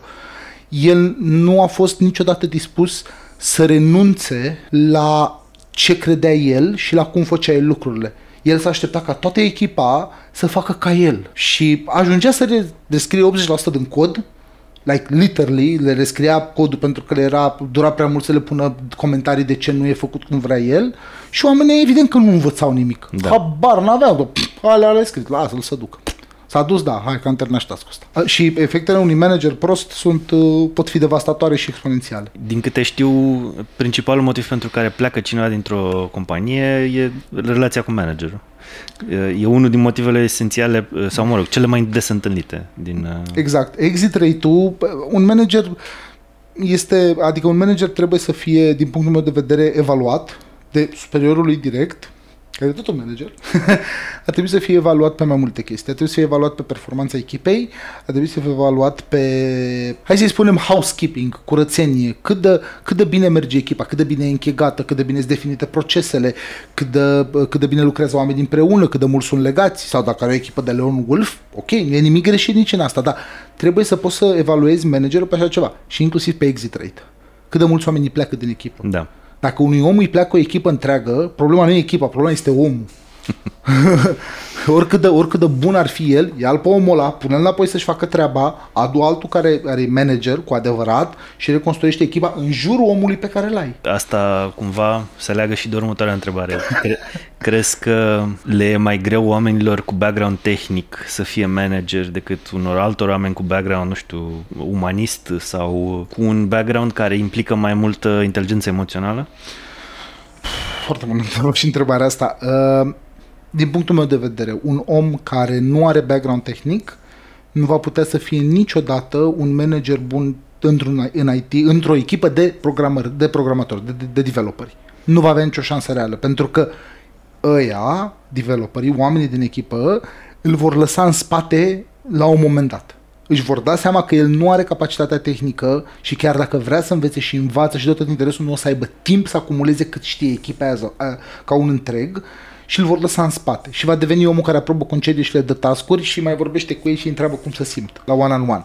În schimb, a avea aptitudini de manager și să ai background tehnic, background tehnic, din punctul meu de vedere, este cel mai mare atu eu, eu consider că pentru mine background-ul tehnic și anii de programare din spate și, și multitudinea de proiecte de care m-am lovit este cel mai mare atu al meu ca manager. Pentru că am și viziune tehnică, înțeleg ce trebuie să se întâmple, poți să iau, poți să iau o foaie și un pic să-ți desenez ceva și să-ți explic un flow de date și să-ți explic cum ar trebui să se plimbe informația de la A la B și în același timp pot să iau și decizie de business și de management în care văd că omul este supărat, în care am, am capacitatea să înțeleg chestia asta.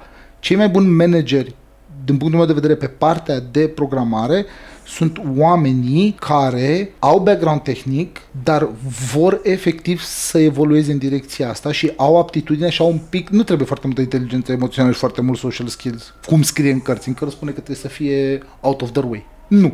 Din punct de vedere e greșit. Pune un, un extrovertit să managească introvertiți. Pune un introvertit care e un pic mai răsărit să-i managească pe ăla, să va descurca de minune. Cam așa este, adică trebuie să fii din mediul ăla, să poți să înțelegi.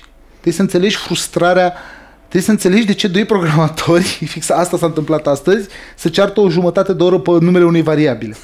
înțelegi? Să nu se pară atât de cretin și stupid. Trebuie să înțelegi de ce. Trebuie, trebuie, să, trebuie să prinzi chestia asta. Dacă nu ai experiența în domeniu sau nu ai fost, nu ai fost școlit ca manager de IT de la început și nu ai lucrat în mai multe echipe, n-ai de unde să-ți dai seama. O să pară că oamenii pierd timpul și nu sunt eficienți. Dar oamenii sunt extrem de eficienți în momentul ăla și atunci este poate cel mai heated argument și cel mai constructiv argument care poate exista în echipa respectivă. Deci cumva tu uh, zici că un manager bun în IT trebuie să știe să facă sau măcar să înțeleagă munca oamenilor da. de sub el, pentru că altfel e greu să participe în dinamica și a tascurilor și a echipei în general. Exact, din punctul meu de vedere, adică eu îmi doresc ca toate echipele care lucrează sub mine și am încercat să fac asta pe cât posibil, majoritatea, până acum, nu am un manager angajat direct ca team lead. Am încercat să angajez un team lead, nu am găsit ceva care să muleze cu mine, tot timpul am promovat din interior, din interiorul echipei. Inclusiv acum urmează să promovez doi oameni în două poziții de, de team lead. Dar eu cred că așa este cel mai bine. Eu cred că managerul și de fapt e, e, o, e o chestie mai largă un pic. Eu cred că poți închega o echipă de 10 ori mai bine dacă, lead, dacă îi conduci cu puterea exemplului. Dacă tu pui mâna pe cod când e groasă și când toată lumea e toată presiunea în cadă, dacă tu pui mâna pe cod și te apuci și scrii cod, cod la cod cu ei și vin overtime cu ei în weekend și îi ajuți pe oamenii ăia și le faci cod review și le explici de ce nu e bine o chestie sau le iei tu și le repari repede într-o situație în care ei nu mai pot de presiune și sunt toți la burnout și toți ajung în punctul ăla în care nu mai fac față, cred că chestia asta îi leagă mai mult și creează inclusiv o loialitate față de, de uh, angajat-angajator, dacă vrei să o dăm. Consider că e mai bine. Nu spun că un om care vine cu experiență de management și care este training ca manager se va descurca, dar dinamica echipei va fi radical diferită. Ăla va fi un aprobator de concedii, un distribuitor de tascuri și un, uh, hei, ce faci, cum te simți, ce mai faci prietena ta, ne-a plăcut la bere, ce crezi că trebuie să schimbăm.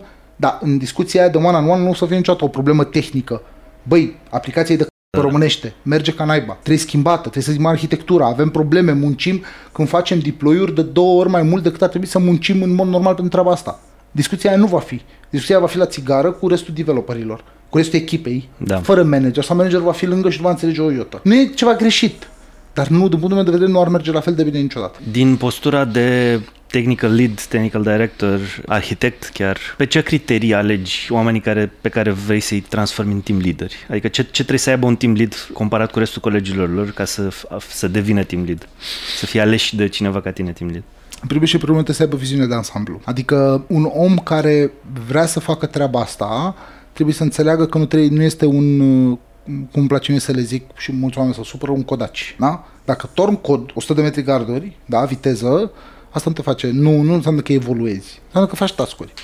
Dacă tu nu ridici capul din pământ nicio secundă să vezi că tascul tău se leagă de încă trei părți ale aplicației, nu doar de una unde trebuie să schimbi culoarea butonului și că butonul l-ai folosit în trei locuri, e o greșeală. Pentru toți, nu doar pentru cei care vor să fie timp, nu mă înțelege greșit. Dar, uh, de punctul meu de vedere, trebuie să aibă în primul și în prim viziune de ansamblu. Trebuie să fie dispus omul ăla să accepte orice feedback și să fie deschis să discute, să accepte feedback-ul, inclusiv să-l argumenteze, să-l contracareze, dar nu ca așa vreau eu. Și să spună, băi, ok, nu pot să folosesc asta, am folosit asta pentru că, uite, 1, 2, 3, 4, 5 tu îmi zici să folosesc asta, dar eu știu că asta este greșită din cauza la ABCD. Și așteaptă feedback-ul și îl primește și îl ascultă. Că asta înseamnă că este dispus să cedeze, asta înseamnă că este dispus să înțeleagă și este dispus să-i asculte. De câte ori în, în, în viața ta profesională nu ți-a plăcut când superiorul tău direct te-a ascultat. Nu neapărat că a făcut ce ai zis tu, dar da. te-a ascultat. Da. Mă, ți-a, ți-a acordat alea 5 minute din viață în care tu i-ai spus că ce urmează să facă este o prostie sau este cel mai bun lucru care se poate întâmpla pentru compania respectivă. Pentru mine înseamnă cel mai mult în ziua de astăzi că sunt ascultat și că opinia mea contează. Un manager manager, un om care vrea să, fie, să, să treacă din partea tehnică, să fie manager, pe lângă asta, la mine cel puțin trebuie să am o chimie cu el. Eu nu pot să lucrez cu oameni care nu am chimie. Eu nu pot să lucrez, adică aș putea să lucrez, dar cred că ar afecta foarte mult cultura și chimia echipei as a whole. Eu consider că poate este cel, asta este unul dintre cele mai importante lucruri, mai ales în IT. Sunt 75.000 de joburi pe piață, da? Am zis un număr random. E da? pe aproape, da. pe aproape. Da, bun. Toate pe diferite firme, diferite tehnologii, toate alea, toate alea, toate alea, toate alea. Este imposibil, dacă știi programare, să nu-ți găsești job. Este imposibil să stai la casă și zici, băi, nu mi-am găsit nimic. Poate spui, băi, nu mi-am găsit ce vreau. Dar dacă te strânge cu ușa factura de la Orange, știi? Sau stai în lumina băieții sau apa caldă, te duci, te angajezi la un loc unde îți plătesc o sumă de bani ca să-ți plătești factura la telefon. Bine, asta dacă ai ceva experiență, că dacă ești la început e un pic mai greu. Da, vorbesc, vorbesc da, dacă da. deja lucrezi în domeniu. Adică da. nu este nevoie să faci sacrificii prea mari ca developer în ziua de astăzi, pentru că îți găsești imediat de muncă punct de vedere, un manager bun trebuie să fie ăla care ține echipa acolo și motivează pe oameni să rămână. Că e pentru o atmosferă mai de băiețeală, că este printr-o, uh, prin uh, incentivarea lor într-un fel, ori financiar, ori cu părți care îi lasă să învețe mai mult sau uh, preia el din muncă și fac altceva și așa mai departe. Irelevant uh, modul, contează foarte mult să ții echipa, să ții oamenii acolo, să, să-i faci să socializeze, să-i faci să vorbească, să-i faci să se cunoască, să-i faci să participe, să-i faci să râdă, să nu fie totul ca la marș militar, știi, a toți pașii trecuți unul în fața celuilalt. Nu, trebuie să existe și relaxare, trebuie să existe și un râs în birou, trebuie să existe, din punctul meu de vedere, și o caterincă.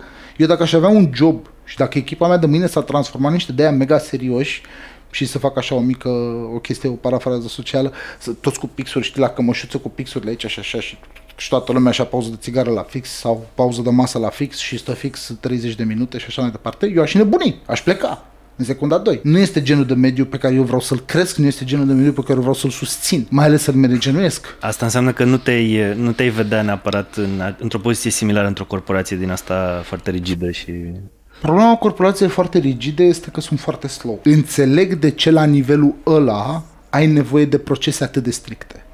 Și văd rostul lor poate mai mult ca oricând acum. Dar nu știu dacă m-aș vedea lucrând acum acolo. Eu acum am ocazia și iar mă consider că am un pic, un pic mai mult noroc să și încerc chestii, să și văd pe oameni cum reacționează, să văd ce stil de management se potrivește mai bine pentru ei. Pentru că dacă tu ai un stil de management bătut în cuie, nu știu, de exemplu, ești, ești mânușa de fier, știi pumnul de fier, tu ești managerul comunist care tu decizi, tu tai, tu spânzuri, tu tot timpul ai toate deciziile, nu e echipa, știi? Dacă ești genul ăla de omul ăla se va plia pe 50% din oameni sau pe 70% din oameni sau pe 30% din oameni. Eu nu consider că trebuie să ai un stil ca manager, cred că trebuie să te pliezi pe fiecare om. Trebuie să ai capacitatea să te mulezi după el și să-l faci pe om, nu neapărat să-ți producă, dar să-ți ofere cât mai mult încât poate el să tragi, să tragi de la el toată, tot ce are, tot knowledge toată informația, toată capacitatea de muncă, că la final de zi pentru asta suntem acolo, că da. suntem la muncă. Păi, și asta înseamnă și destul de multă energie investită în fiecare om în parte. Evident. Asta înseamnă și că probabil îți pui niște limite apropo de numărul de oameni pe care poți să-i managești.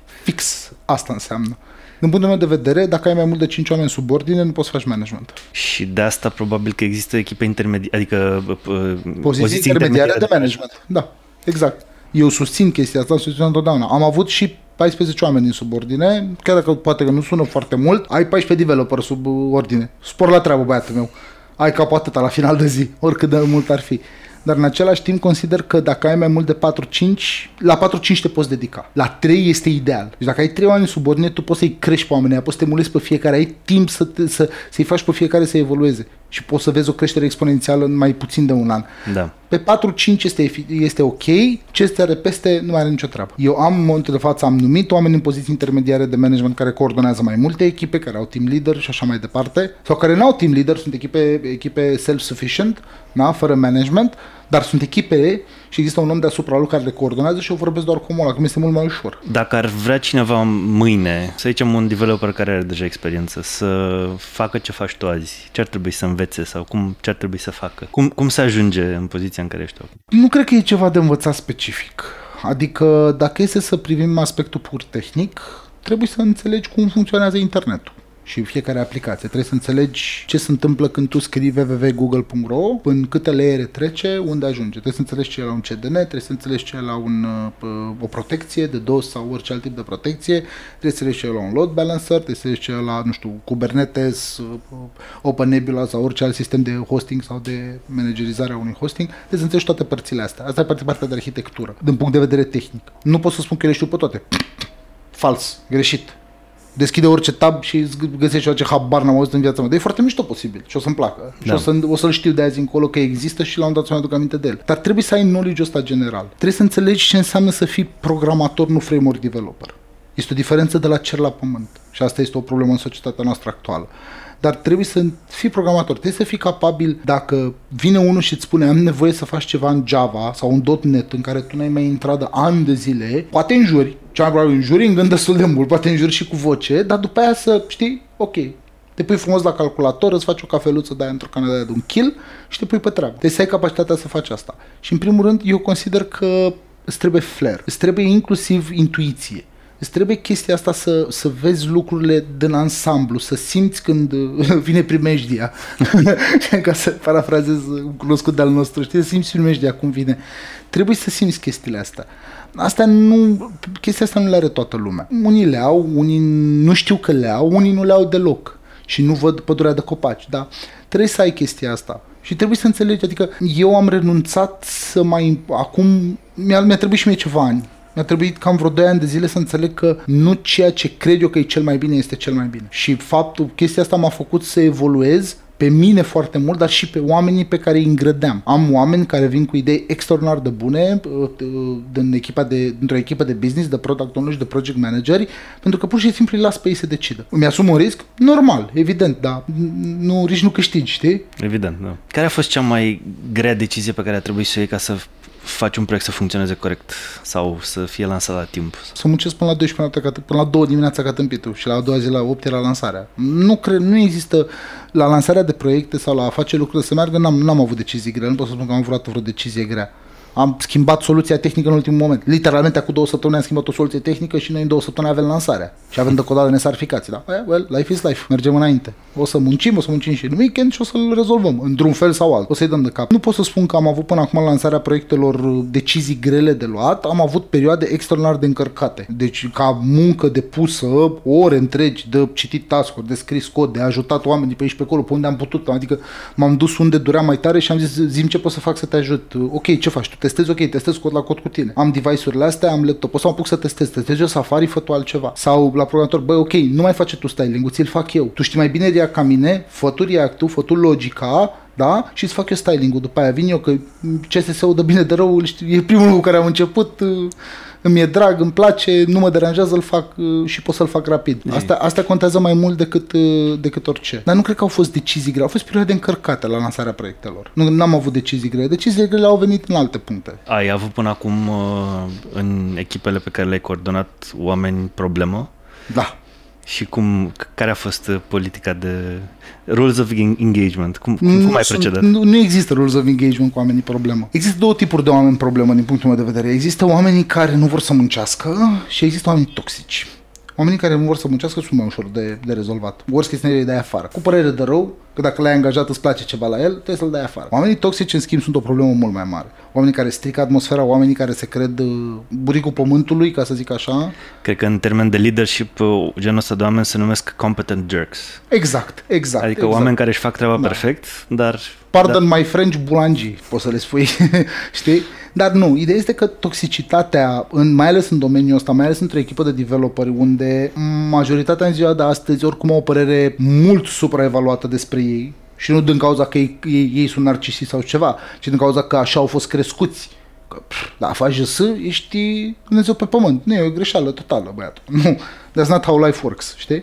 Dar cred că uh, cel mai greu de management sunt oamenii toxici, oamenii care poate chiar și fac și o treabă foarte bună, dar efectiv îți strică tot, uh, tot mersul în echipă, adică uh, sunt gică contra tot timpul, vorbesc urât în echipă, deci desconsideră colegii, te desconsideră pe tine, da, n-ar trebui să te intereseze foarte mult, dar poate te deranjează, știi? Pentru că văd de din echipă, bă, ăla îi subminează autoritatea lor la tot timpul. Eu hai să fac și eu la fel, știi? Uh, consideră că niște poziții sunt, uh, că el este, că poziția lui de developer este cea mai bună și uh, QA-ul sunt niște om de arunca la gunoi, project manager sunt sclavii mei care mi-aduc cafea, știi? Ăștia genul oameni de management, pentru că este foarte greu să iei decizia să dai genul ăsta de om afară sau să îl faci să-și revină la realitate. E mai ușor, de fapt, e mai ușor să-l dai afară decât să-l faci în realitate, dar unii merită efortul. În punctul meu de vedere, nu există rules of engagement. Pe unii, pe unii trebuie să intri uh, cu bocancii, ți-ai pus bocancia până aici, știi, la genunchi, ăia de armată, groși, care au 5 kg bucata și încep și calci. N-ai cum altfel, din păcate. Nu este un lucru pe care mie îmi place să-l fac, dar e necesar. Pe alții trebuie să-i bați la propriul joc trebuie să le arăți că ești mai bun ca ei, atât tehnic sau pe alte, trebuie să-i bați undeva, ca să efectiv să-i faci să, să, să lasă garda jos. Pentru care lasă garda jos, poți să vorbești cu om. Dar în oricare din situațiile astea, irrelevant de genul de om care este, un singur lucru contează. Să-i vorbești cu om, să-i spui verde în față. Bă, de ce ești tâmpit? Mă, de ce ești atât de bulangiu? De ce ești atât de rău? De ce, de ce nu vrei să-l ajuți pe omul ăla să învețe? De ce îi spui că e prost? Deci cum poți să-i spui unui coleg că e prost? Ai trăit cu el toată viața? Nu, nu e corect. Nu e frumos în primul rând, nu este etic. Cum poți să faci treaba asta? E, mi se pare, primul lucru este să-i spui omului verde în față care are o problemă. Ca manager, din punctul meu de vedere, nu trebuie să ai perdea cu nimeni. Există și oameni sensibili pe care îi deranjează anumite discuții, dar nu trebuie. Eu, din punctul meu de vedere, ca manager, sunt extrem de direct, fără perdea, nu stau la discuții. Mi se pare că suntem la muncă să muncim. Că ne înțelegem bine este un bonus. Putem să nu ne suportăm unul pe altul, dar ar fi nasol, rău, cel puțin pentru mine, asta înseamnă că nu putem lucra împreună. Trebuie să vorbești cu oamenii, trebuie să să înțelegi. Eu mai am o chestie pe care o fac pentru a evita oamenii toxici. Deci n-am o problemă să, uh, să învăț oamenii care sunt super ok, care vin în poziție de junior, dar de fapt sunt praf, să iau să-i învăț ușor, ușor și să-i, să-i cresc. Pentru că un om care este ok ca și eu, care are un caracter ok și care respectă oamenii de lângă el, indiferent de funcția lor sau ce titlul lor sau uh, facultatea pe care au făcut-o sau statutul social pe care îl au, adică oameni cu bun simț, îi consider eu, omul ăla dacă vrea să învețe, va avea toată, toată susținerea mea, de la A la Z și o să-i pun pe tavă toată, toată informația pe care eu o am și sunt sigur că va învăța. Și nu doar de la mine, și de la restul echipei, știi, de pe lângă, pentru că uh, dacă, dacă tu respecti, vei fi și respectat. Așa că eu, absolut toți oamenii care intră în echipă, trec până, și până în interviu cu mine. Să-l văd față în față, să-i văd fața, să-i ascult vocea, să văd cum vorbește, să văd cum se exprimă, să văd că dacă îl iau mai, mai tare, văd cum reacționează, mai o glumă, văd cum reacționează. Știi? Fac chestia asta și o să o fac în continuare, indiferent de cât de mare va fi echipa vreodată. O să dedic timp pentru că nu vreau să stric ceva ce am muncit 2-3 ani să construiesc, doar pentru că este un superstar sau un rockstar developer. Nu mersi. Poți să fii în mod eficient și manager și developer? Nu, no, niciodată. Am mai discutat despre asta un pic, mm. dar... Nu, no, pick aside. Nu vei avea niciodată cum să fii up-to-date pe amândouă chestii sau să le faci ca lume. În momentul în care vei să fii manager, după punctul meu de vedere, trebuie să renunți la cod. You, you give so you can take. Este foarte simplu. Nu ai cum să le faci pe amândouă. Poți să mai codezi din când în când? Da. Poți să fii developer și să mai ții locul unui manager de când în când? Da, dacă ai skill necesare și te duci un pic capul și... Păi evident că da. Nu, nu putem niciodată să le faci pe amândouă în paralel în the long term. Nu putem niciodată să fii un developer bun, să te duci în seniorat, să te duci în arhitectură, să te duci în mentorship, că la final de zi asta înseamnă un senior. Și să fii și manager. Nu, n-ai nicio șansă. Reală, este imposibil. Pentru că n-ai timp, n-ai, n-ai atâtea ore pe zi încât și n-ai, n-ai capacitatea să reții mai ales dacă și ajungi la 35 pe 40 de ani, pa, la revedere. Capacitatea ta se reduce, fizic vorbind. Cum arată o zi de muncă pentru tine astăzi? În pandemie? în pande- și înainte de pandemie. Și înainte și... de pandemie și după. Înainte de pandemie, o zi de muncă era, ajungeam la muncă, eu personal îmi verificam mail-urile. Eu, eu sunt un morning person, mă trezesc dimineața de vreme. Și înainte să am un copil și mai ales după ce ai un copil te trezi foarte de, de, dimineață. Și ajungeam și de vreme la muncă înainte de pandemie. În sensul în care la 8 8 jumate eram la birou, chiar dacă stăteam și până la 6 în unele zile, eu preferam să-mi beau cafeaua dimineața în liniște sau să cobor, să mă duc în curte, să fumez o țigară, să stau să mă uit pe telefonul jumătate de oră când beam cafea, chiar eram la birou. Dar în principal treceam pe mail-uri, după aia aveam un daily stand-up și după aia efectiv uh, uh, muncă la birou însemna ajutat oamenii, câteva ședințe pe zi, mail-uri, iarăși ajutat oamenii pe task-uri, explicat task-uri, ajutat anumiți team list cu anumite probleme pe care le aveau. Adică a fi manager peste manager care au alte echipe în subordine, înseamnă că ai și un rol adiacent la un moment dat. Adică tu ești un adjectiv pentru oamenii aia, dacă vrei să, să spunem așa. Pentru că tu vii și mai susții un pic aici, te mai duci acolo, mai susții un pic, înțelegi o problemă, îi dai o părere omului, îi spui, băi, eu aș face așa, dar tu faci ce vrei. Sau eu cel puțin așa fac în ziua de astăzi. Acum doi ani nu făceam așa. Îi spuneam, fa așa, ceea ce era o greșeală din punctul meu de vedere, dar cam asta. Și urmau și meetingurile în care trebuiau făcute aplicații noi, în care trebuiau gândite chestii noi, în care veneau idei de business noi, aveau clienți noi, trebuia să ne gândim cum îi facem, cum îi abordăm. Mai era partea de componenta de business, dacă vrei, și cât de tehnic management. În ziua de astăzi, din pandemie, radical diferit. Haos total. Am, am zile în care am back-to-back meetings de la 9 jumate la 5 jumate. N-am timp nici să beau, nici să mă duc la toaletă sau să mănânc. Mănânc cu, îmi pun căștile în urechi, tele, trec meeting pe telefon și mă duc și mănânc în timpul meeting-ului. Deci... Dar uh, cam aceleași acțiuni le fac, dar numai că am meeting-uri non-stop. Da, da, da. Ceea ce este extrem de frustrant sau devine extrem de frustrant. Da, nici mie nu-mi plăceau meeting-urile atât de multe. Era, simțeam că stagnez sau că, nu, ar fi, adică, nu știu, eu simt că multe din uh, uh meeting-uri pot fi mail-uri, doar că depinde foarte mult de cultura companiei și de omul cu care comunici. Exact. Adică... La noi să știi că înainte știi bine cum, cum funcționa Everymetrics-ul, nu prea era chestia asta. Când a apărut partea cu work from home-ul și a început partea de pandemie și am, am trecut în sistemul ăsta nou pentru majoritatea oamenilor, au fost niște oameni care m-au surprins în mod plăcut că au reușit să dea un mail ca să nu pună un meeting, dar în același timp am văzut că echipa are nevoie de socializare mult mai mult. De da. exemplu, aveam un stand-up la 10 jumate înainte. Acum avem două meeting-uri pe zi, unul la 9 jumate și unul la ora 5. Eu am sacrificat o oră din programul de lucru al oamenilor. În două meetinguri de jumătate de oră în care efectiv ne strângem 24 de oameni și spunem ce facem astăzi dimineața și ce am făcut și unde ne-am blocat seara. Business-wise, sunt total irrelevante meetingurile alea. N-au nicio treabă. Pierdem foarte mult timp, nu sunt eficiente, se discută inclusiv și tâmpenii și să și râde și să fac și miștouri. În schimb, social-wise și faptul că știi când să începi să muncești și știi când trebuie să te oprești din muncă, contează mai mult ca orice. Eu când eram freelancer, una din problemele mele este că munceam, mă trezeam la 10,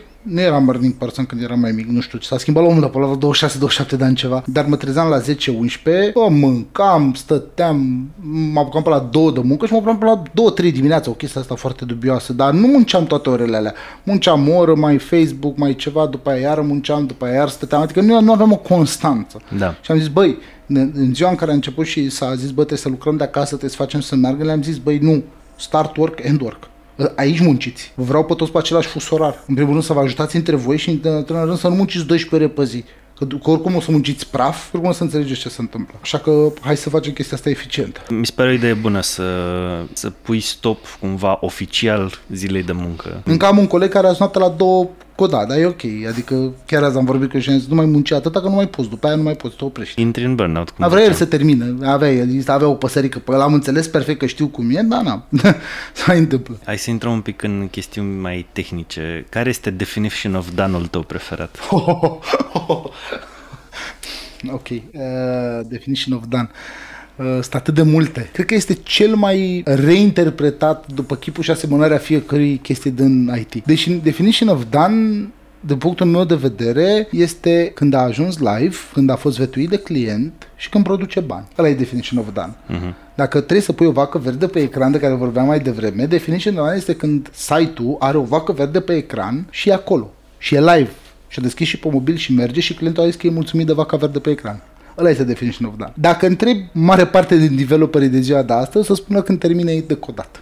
Ceea ce este o greșeală și este iarăși nu este vina lor, este vina cum au fost educați și crescuți de firmele care cresc oamenii în ziua de azi. Și aici vorbim de corporațiile mari, din păcate, că ei cresc, ei angajează din facultăți și ei cresc pe ce au nevoie. Este o greșeală complet. Definition of, este una este definition of ready, una este definition of done. Este o diferență de la cel la pământ. În ce context crezi că ar fi echipele mai câștigate dacă ar folosi Scrum sau Kanban sau vreo metodă anume de workflow? Eu cred că metoda de, de lucru trebuie să fie aleasă în funcție și de business. Adică sunt business-uri care se pretează pe Kanban și sunt business-uri care pretează 100% pe, pe sprinturi sau pe orice altă metodă. Sau sunt business-uri care nu se bazează pe nimic. Ai nevoie de o, o ciorbă între ele două care să o facă să meargă. E, eu nu cred că există silver bullet. Într-adevăr, există un avantaj major de coordonare, de eficientizare a proceselor de lucru, de tracking și neapărat că trachezi omul câte ori a muncit pe zi, ci trachezi performanța omului și dacă vezi că nu știu, îl trimiți la un curs, poți să vezi niște rezultate în a folosi un sistem, orice, fe, orice sistem, că e Kanban, că e Sprint, că e Scrum, că e ce vrei tu. Există, într-adevăr, fiecare dintre ele are părți bune și părți proaste. Și din punctul meu de vedere, tu ca manager trebuie să alegi unul care te avantajează cel mai mult. Eu, de exemplu, mi-aș dori să pot să lucrez cu developerii mei în sprinturi, dar business-ul mi face asta complet imposibil. Pentru că efectiv toată le-am și zis, bă, dacă facem sprinturi, din două săptămâni cât e sprintul, o săptămână stăm în replanning și în scope change și în scope creep, pentru că se schimbă lucrurile, uite așa, toate vin, toate pleacă. Acum azi e prioritar ceva, mâine este altceva. Și aici trebuie să ai o flexibilitate mare. Sprintul nu-ți dă treabă. Cam banul ți-o dă, dar vine cu lipsa chestiilor din spate. Așa că eu cred că avantajul de a folosi un sistem de lucru este foarte mare și cred că este necesar și la o echipă de doi oameni. De ce? Pentru că le creează disciplină în muncă, le creează maturitate, îi face să fie responsabil de munca lor și cu cât echipa este mai mare, automat e ideal, trebuie să folosești, că altfel e, e nașpa rău de tot, dar cred că nu există unul care să, să fie bun la toate. Nu există. Cred că trebuie să fie ori unul, ori altul, ori o combinație între ele, ori altceva ce, nu știu, poate se va inventa mâine. Cine știe. Foarte probabil. Da.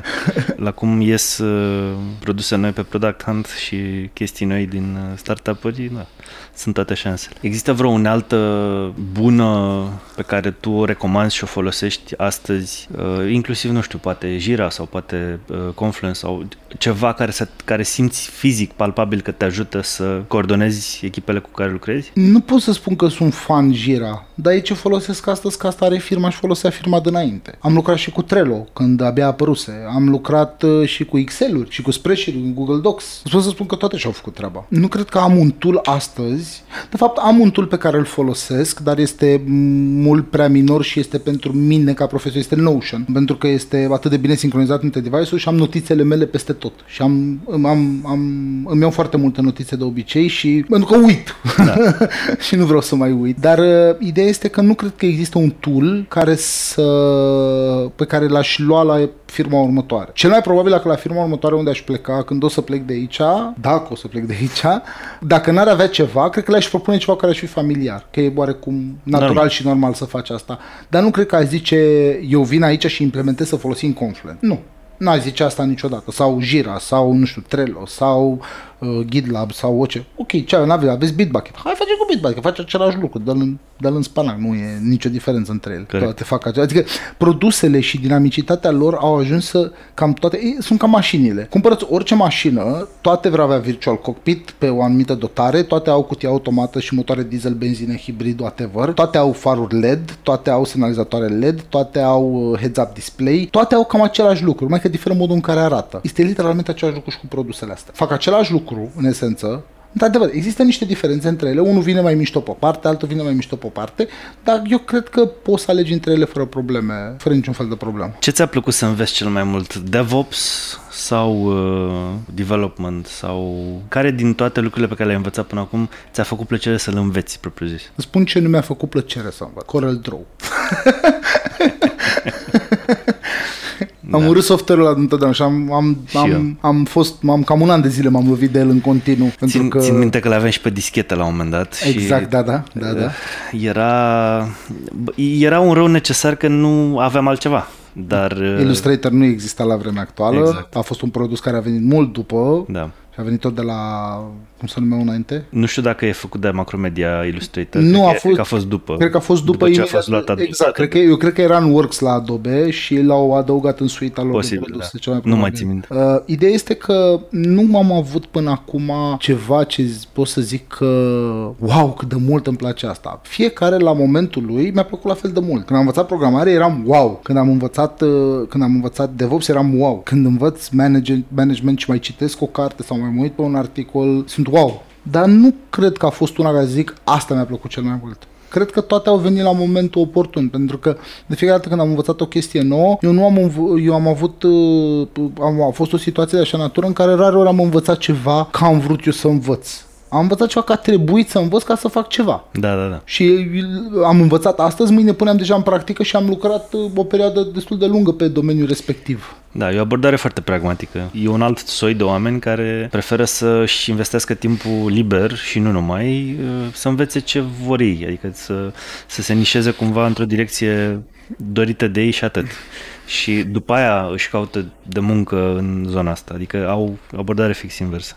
Ceea ce nu cred că e greșit neapărat. Exact, adică nu cred dacă că... îți place ce faci, până la urmă, asta e cel mai important. Că dacă, dacă nu-ți place ce faci, Corect. Nu cred că există silver bullet și cred că fiecare om e construit în felul lui. Eu învăț până a face. Alții trebuie să, trebuie să tocească ca să poată să pună în practică. Uite, chiar, cum înveți? Ai, uite, dacă ți-aș da o, o tehnologie nouă de învățat, ai citit documentație, te-ai uitat pe YouTube, uh, ai, te-ai apucat de un proiect, uh, ai întrebat pe cineva sau l-ai rugat să-ți explice, care e metoda preferată de învățare? Ai citit uh, o carte? Ai, ai deci dacă mai, mai pune astăzi să, nu știu, uite, Zvelt, că vorbeam noi mai devreme da. când am luat pauză un pic de Zvelt. Uh, n-am codat până acum Svelte niciodată. Știu ce face că uh, l-am ales a folosit într-o parte de un proiect nou intern. Uh, știu ce face, am citit, mi-a plăcut ce am văzut în documentație. Dacă ar trebui astăzi, de mâine să codez în Svelte, mâine primul lucru pe care l-aș face le-aș citi intro de documentație, gen Hello World. Cum da, faci da. cea mai simplă aplicație? Și aș face chestia asta. De acolo aș face pas cu pas lucruri simple. Eu, de exemplu, dacă ar trebui să fac un site care să aibă un header, un text și un footer, adică un, de fapt nu, și mai simplu, un logo, un text și un copyright. M-aș uita cum fac ele, cum generez elementul de, de header în Svelte, cum este recomandat de ei în documentație. Și aș căuta asta în documentație și aș și genera elementul după aia. După aia cum pun textul, cum leg la un API, cum pot să fac un controller care se leagă la un API sau la o bază de date, irrelevant de unde și-a datele, la un, la un third party information store, da? Cum fac asta? M-aș uita și aș face și, dar și pune în practică instantă. Aș și face. N-aș, nu m-aș duce să învăț cum mă leg la un API dacă n-ar trebui să mă leg la un API. Uh, cum fac un footer sau cum fac o componentă care pot să o reutilizez peste tot. M-aș duce și aș învăța chestia asta ca să o pun în practică. Eu așa fac. Orice literalmente orice. Când am învățat Photoshop, mă uitam la tool ce fac și țin minte că m-am uitat la un video pe Vimeo, cum să decupez fotografii. Acolo am găsit ceva. Da. Uh, YouTube era super la început atunci, în perioada respectivă, dar când am învățat Photoshop, mai mult în documentația lor, am efectiv cut. Am căutat cut și de acolo am plecat pas cu pas până am găsit un documentar în help-ul lor, nu în documentație, în help-ul lor și folosind tool băbește, știi? Și până am reușit să decupez prima poză. Și a, mi-a luat câteva zile real, dar după aia a mers așa, pentru că am învățat și am pus imediat în practică. Eu așa funcționez. Da.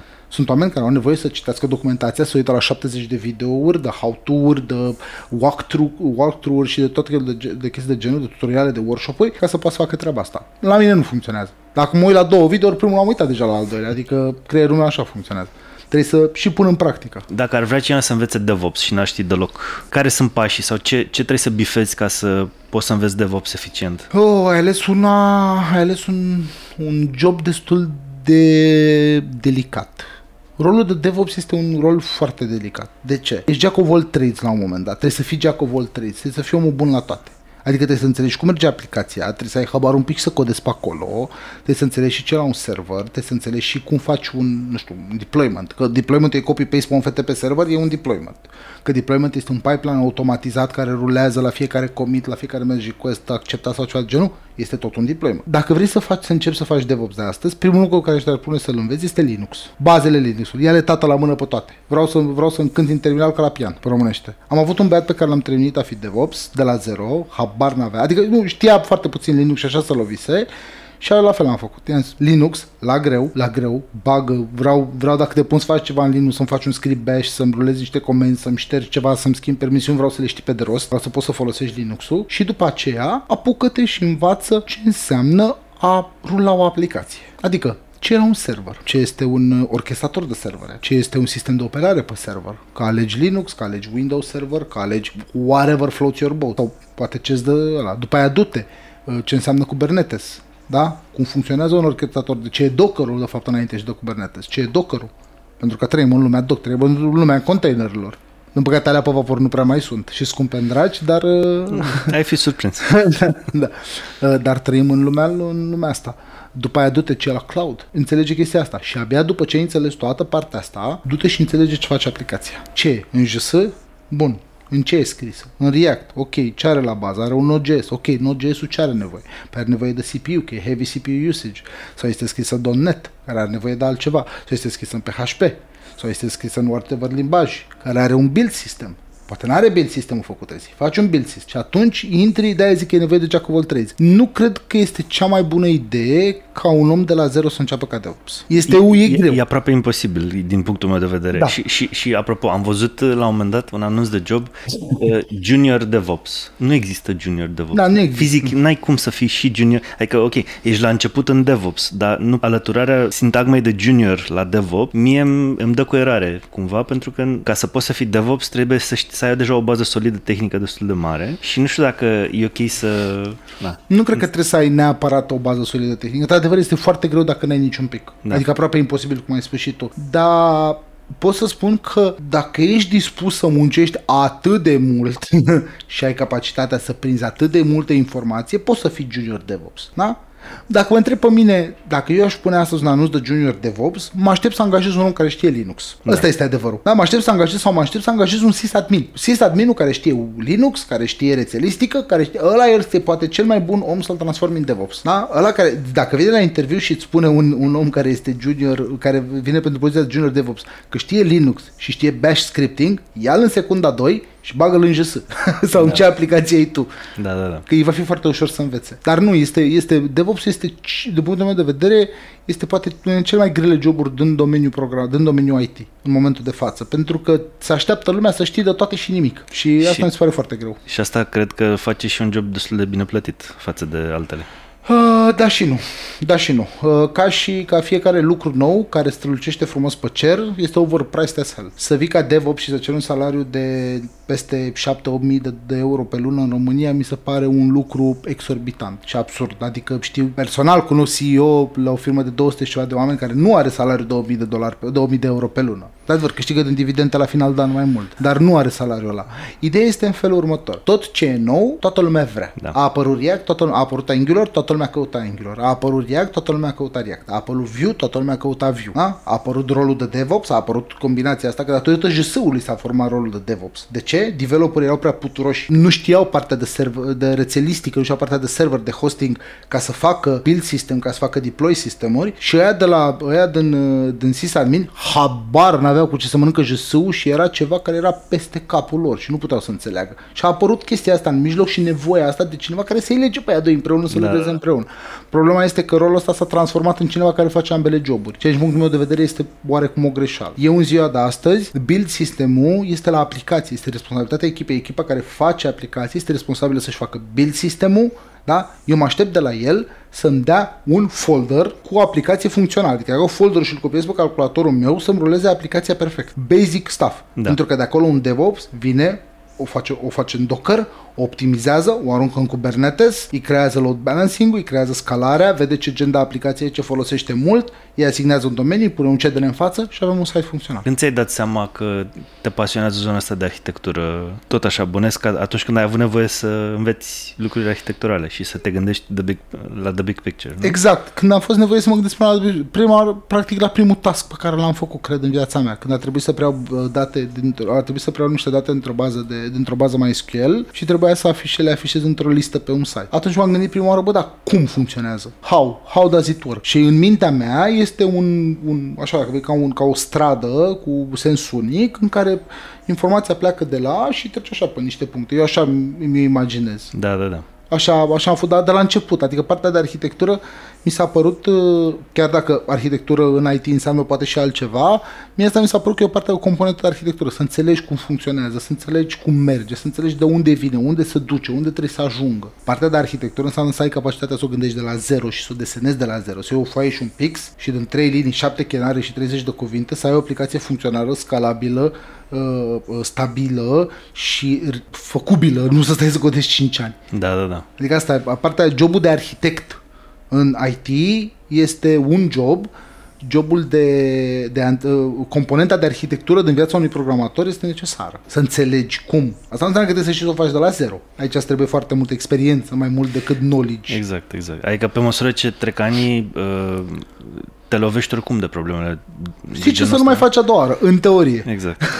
și te adaptezi. Exact. Dacă ar uh, fi să-ți faci un startup și să faci o aplicație enterprise, să zicem, deși okay. poate e, un, uh, e o contradicție aici. Da, dacă ar fi, Neapărat, dar merge. dacă ar fi să faci o aplicație mare da? și să o gândești de la început bine, ai vreo preferință de ce uh, mediu folosești, nu știu, Google Cloud, AVS, Nu, toate fac Uh. același lucru, este irrelevant. am înțeles. Nu, nu există. Private cloud, combinație, private și... Dacă aș avea, deci dacă aș avea opțiunea să aleg, uh, mi-aș face ceva într-un private, un fel de private cloud, da? În Kubernetes 100% pentru scalabilitate și aș vrea opțiunea să scalez oriunde în lume, în orice cluster. Deci Înțelegi? inclusiv în uh, Da. Amazon deci, Web Services, pentru că în Azure, în, în... în private cloud costă o gălăgie de bani un server. Da, Tu ții unul și faci din el 3-5 mașini sau câte vei face și îți faci acolo un cluster mic de Kubernetes, dau un exemplu, Da. da? Care să-ți blestem niște zile făcându-l și niște nervi, dar îl faci. Dar la un moment dat nu mai e efectiv de unde să aduci fizic fierul, știi, să-l pui acolo. Da. Așa că dacă ar fi să aleg, m-aș duce instant în, într-un cloud să scalez acolo. În momentul în care eu ajung la o limită de resurse, de exemplu la 70% din cloud folosit, în secunda 2 vreau un node creat în Google Cloud și vreau să am opțiunea să creez și în Google și în AWS, pentru că fiecare, unul e mai bun pe o zonă, altul e mai bun pe o zonă.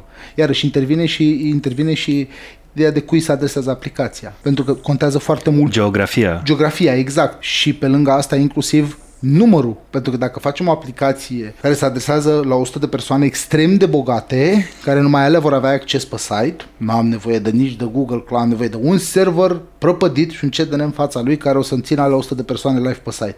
dar o să fac oricum o gălăgie de bani, că sunt foarte bogați. Da, da, da. Dacă mă adresez la 25 de milioane de oameni, păi pune-te tată și pregătește-te că vine trafic. E, e foarte, fiecare, uh, fiecare din, din uh, specificitățile de business, mulți oameni nu înțeleg asta, fiecare specificitate de business, fiecare, fiecare trăsătura businessului definește ceva tehnic. Mai mic sau mai mare, în funcție de importanța lui. da. Tocmai de asta eu nu am înțeles niciodată oamenii care fac aplicații, dar nu înțeleg cum funcționează businessul în spate. Bă, ce fac? Bă, fac un site. De ce? Să vând șosete roșii de bărbați. Bun. De unde vin șosetele alea? Cum să vând șosetele alea? Care e procesul de livrare a șosetelor? Pentru că procesul de livrare a șosetelor, cui se adresează site-ul? Se adresează bărbaților? Adică eu livrez doar în orașul București sau livrez în toată țara? Pentru că dacă livrez în toată țara vorbim de un anume trafic. Dacă livrez doar în București, vorbim doar de o zonă. Adică pot să-mi pun serverul în București să n-am nevoie de conectivitate de anume fel. Și tot așa, adică vin, e, se pot, se, pot se rezolva cunoscând business-ul și înțelegând business-ul, poți să definești arhitectura aplicației foarte ușor și poți să-ți rezolvi probleme pe care încă nu știi că le vei avea. Ceea ce mi se pare o chestie care mulți oameni nu o fac și nu înțeleg de ce, sincer. N-am prea înțeles. Dar, na. E, cred, că ori e, e o combinație între comoditate, lipsa viziunii de ansamblu și Să știi că eu nu cred că e lipsă de viziune, dacă mă întreb personal. Eu cred că oamenii au poate niște... e overwhelming, poate bă, prea Eu- mult să eu- te gândești la oamenii au tot. niște pattern-uri setate în cap. Da? Nu știu, eu sunt fan cu Kubernetes. Poate că nu e cea mai bună decizie, dar eu sunt fan și îl folosesc cât de mult pot și îl cer să fie folosit și mă duc și le cer as a service. Să mi-l dea uh, colegii mei din firmă, să mi-l dea as a service. Îl vreau ca la Google. Dau click și am Kubernetes. Ghiși ce, au reușit să fac asta, ceea ce e foarte bine. Dar, ca idee, eu cred că e vorba și de preferințe.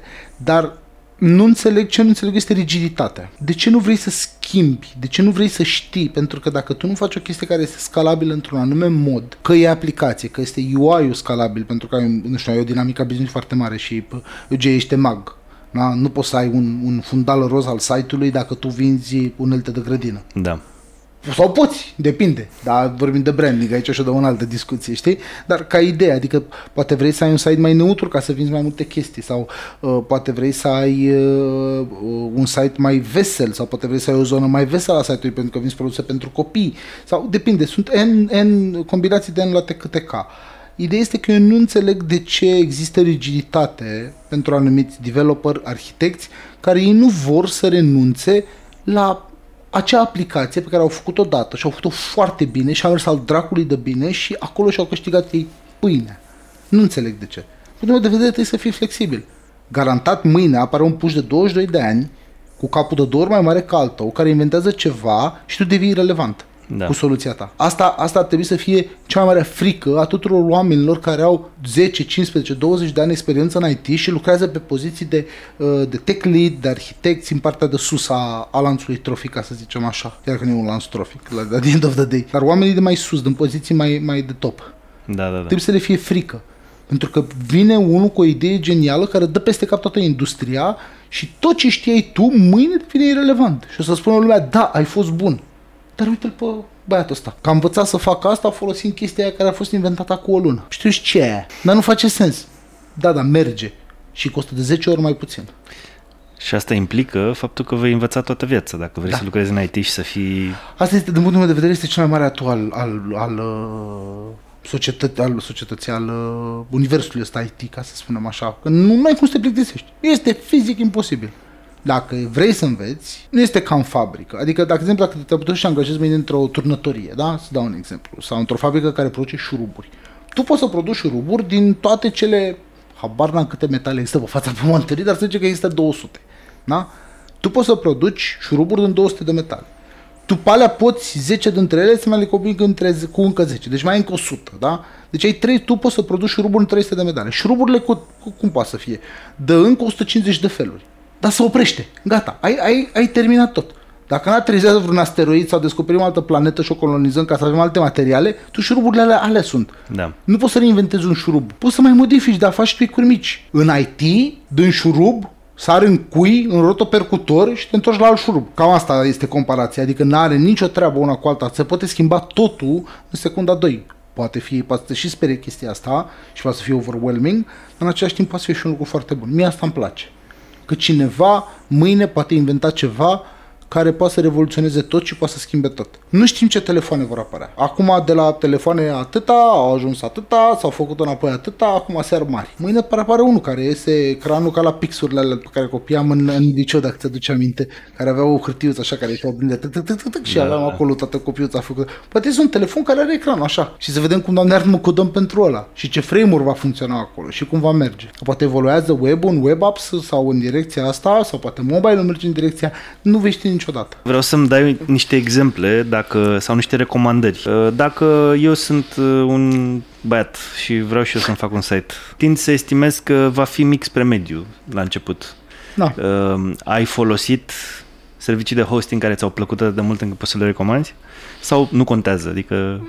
Să știi că la hosting, hosting cred că este una din lucrurile care contează. Adică, dacă vrei să, dacă tu ești un băiat și vii la mine că vrei un site și tu estimezi că este mic spre mediu, eu te întreb dacă tu ai mai lucrat în IT și îmi spui că n-ai mai avut niciodată un business online, atunci contează foarte mult hosting. Dacă te-am băgat în, într-un cloud, pe lângă faptul că nu o să înțelegi de ce plătești 2500 de euro pe lună, ceea ce o să te lovească destul de tare, sau o să fac un server pe care tu trebuie să ai grijă să aibă curent non-stop, știi? Nu vei înțelege. Cred că contează foarte mult partea de hosting pentru persoanele care nu au experiență în, în mediul IT. Da? Adică dacă tu ai un business sau vrei să faci un startup și acum știi că dacă nu ești pe internet, practic startup-ul tău este 90% mort. În păcate ăsta e adevărul. Sorry for you. Depinde, mai sunt contraexemple, dar rare de tot. Adică... Da că vinzi la colț de stradă un produs atât de, atât de, ai un brand atât de puternic în spate care să nu fie nevoie de internet. Da, dar tot cineva vorbește de tine pe Facebook, băiatul exact. meu, că altfel exact. lumea nu află. Da. Rar, oamenii nu prea mai vorbesc între ei. Sau foarte puțin și doar aia care se cunosc. Și automat word of mouth nu mai, este, nu mai are aceeași putere. Da, s-a transformat în altceva. Fie de gres. Ca idee, cred că hostingul la un business mic contează extraordinar de mult. Ai nevoie de ceva care să nu costă o sumă exorbitantă de bani și care cât de cât să meargă. Acum depinde pentru, dacă tu vrei să faci o aplicație pentru toată lumea, mulțumim că există CDN-uri. Exact. Da? Și, și cloud și așa. Ok, atunci poate trebuie să plătești mai mult. Dacă tu vrei să faci o aplicație pentru toată lumea și vrei să dai 10 dolari pe hosting, înseamnă că n-ai înțeles cum merge treaba. Adică, cred că trebuie să, ca, ca om care ghidezi un, un business owner într-o anume direcție, trebuie să înțelegi un pic ce are el nevoie și atunci să-i oferi cea mai bună, cea mai bună opțiune. Eu, de exemplu, în România am o firmă de la care cumpăr hosting, inclusiv al meu personal l-am de acolo și cumpăr hosting și le recomand tuturor oamenilor să cumpere de acolo. De ce?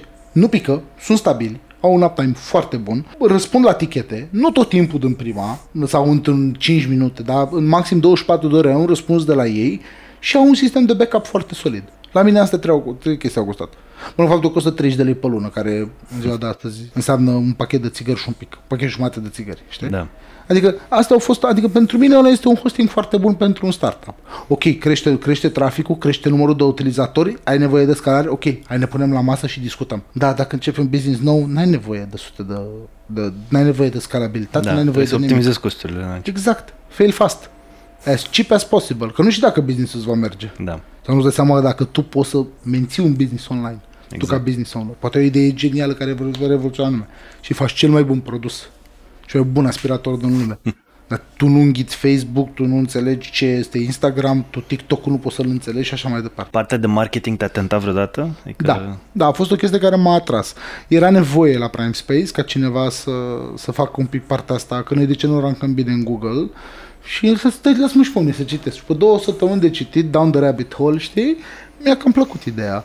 Uh, am făcut partea asta, am trăit o bună perioadă de timp din auditur SEO și am făcut o gălăgie de bani pe treaba asta. Am rămas un pic șocat de cât de mult poți să taxezi când nu există specialiști în piață. Nu pot și, să zic și că... când uh, e, e mai greu de verificat rezultatul. Da, ideea este că eu nu făceam, niciodată n-am făcut auditur SEO pe, sau niciodată eu n-am făcut optimizări SEO și le-am zis că în șase luni vei ajunge pe locul întâi. Nu, eu le făceam auditur SEO și le spuneam cât de prost stau. De da. exemplu, aveți o structură HTML foarte proastă, aveți, nu folosiți tagurile astea, nu aveți partea asta deloc structurată, nu, nu aveți text pe site care se referă la produsul vostru, structura link proaste. Eu din genul ăsta de chestii le făceam. Am avut oameni care mi-au zis cât mă costă să mă duc pe locul întâi și eu, nu știu, te caută pe locul întâi, că eu nu știu cât costă. Întreabă pe eu habar n-am. Zic, nu știu, poate să costă 100 de dolari, poate să costă 100 de dolari. Ești dispus să asumi riscul ăsta? Mergem pe drumul ăsta dacă vrei, dar ești dispus să scoți bani cât îți cer în secunda 2? Nu, atunci Hai să facem treabă ca lumea. Veți fi plăcut? Bagă niște bani în AdWords, Ești acolo, construiește o bază solidă și dăm drumul la treabă și vedem cum merge. Adică e, se pot face lucrurile altfel. Mitul de a fi pe locul întâi în Google, astăzi nu mai are aceeași valoare, din păcate. Astăzi trebuie să fii doar prezent și trebuie să fii social. Nu mai trebuie să fii pe primul loc în Google. Dacă ești social și ești prezent și ai o structură și o bază solidă, vei ajunge pe primul loc în Google la un moment dat. Plus că poți să fii pe primul loc în Google pe un număr mic de cuvinte cheie, dar care sunt foarte importante pentru tine și pentru conversia ta. Exact. Nu adică... trebuie neapărat pentru chestii super, super generice exact. din industrie. Nu, nu te duci pe șosete bărbați, te duci pe șosete roșii cu reni de, pentru bărbați. Pentru că tu aia vinzi, tu aia produci, tu aia vinzi, tu acolo faci bani. Tu produci cu un leu și vinzi cu 10. Where's the problem in that? Am atins puțin subiectul, dar cât de mult contează studiile în IT în general studiile formale, adică uh-huh. liceu, facultate, crezi că există vreun job în IT care să fie, care să aibă probleme sau specialiștii din, din zona respectivă să aibă probleme dacă nu au studii formale? Mă, să, să fiu sincer, din punctul meu de vedere, eu am terminat un, un liceu, cum am zis, real, profil real mate info, mate intensiv și după aia facultatea am făcut ASEU că era sigura care avea cel mai mult timp liber, așa am gândit-o. Da. Dar uh, facultatea, ți-am spus, doar marketingul pe mine m-a ajutat de acolo, ca să spun, în cariera mea profesională, în cariera mea. În rest, nu prea. Adică, cred că am foarte puțini oameni în echipă care au terminat o facultate, realist vorbind. În schimb, cred că un profil real la liceu ajută foarte mult Cred că matematica ajută foarte mult. Nu că faci matematică în programare, don't get me wrong. Nu. Ci modul de gândire analitic, matematica ți-l cam dă, ți-l cam forțează asupra ta. Cu frumosul sau cu urtul, de dacă îți place sau nu. Dar, în schimb, este posibil să ai nevoie de o anumită maturitate și cred că dacă faci un set de studii superioare și chiar dacă nu le termini, măcar le începi, cred că te lovești de un anume nivel de maturitate și de altă lume și cred că te ajută chestia asta să te maturizezi mai repede. E, e mai degrabă un reality check, nu? Exact, adică exact. Îți dai seama, bă, cât de, cât de puține știu de fapt. Exact. Și cât exact. de multe mai am de învățat da. și da, nu înseamnă că asta trebuie să înseamnă că trebuie să termini cibernetica, adică am văzut oameni care, am avut colegi de facultate, col, foști colegi de liceu care au terminat cibernetica și au ajuns să facă nimic cu viața lor. Adică fac ceva, dar nu are nicio treabă cu cibernetica sau cu domeniul IT-ului, lucrează cu totul și totul alt domeniu. Da, da, da. Am oameni care au terminat facultății medicina și la un moment dat au plecat în medicină în alte joburi pentru că tot așa, și mai mulți bani, acum câțiva mulți ani.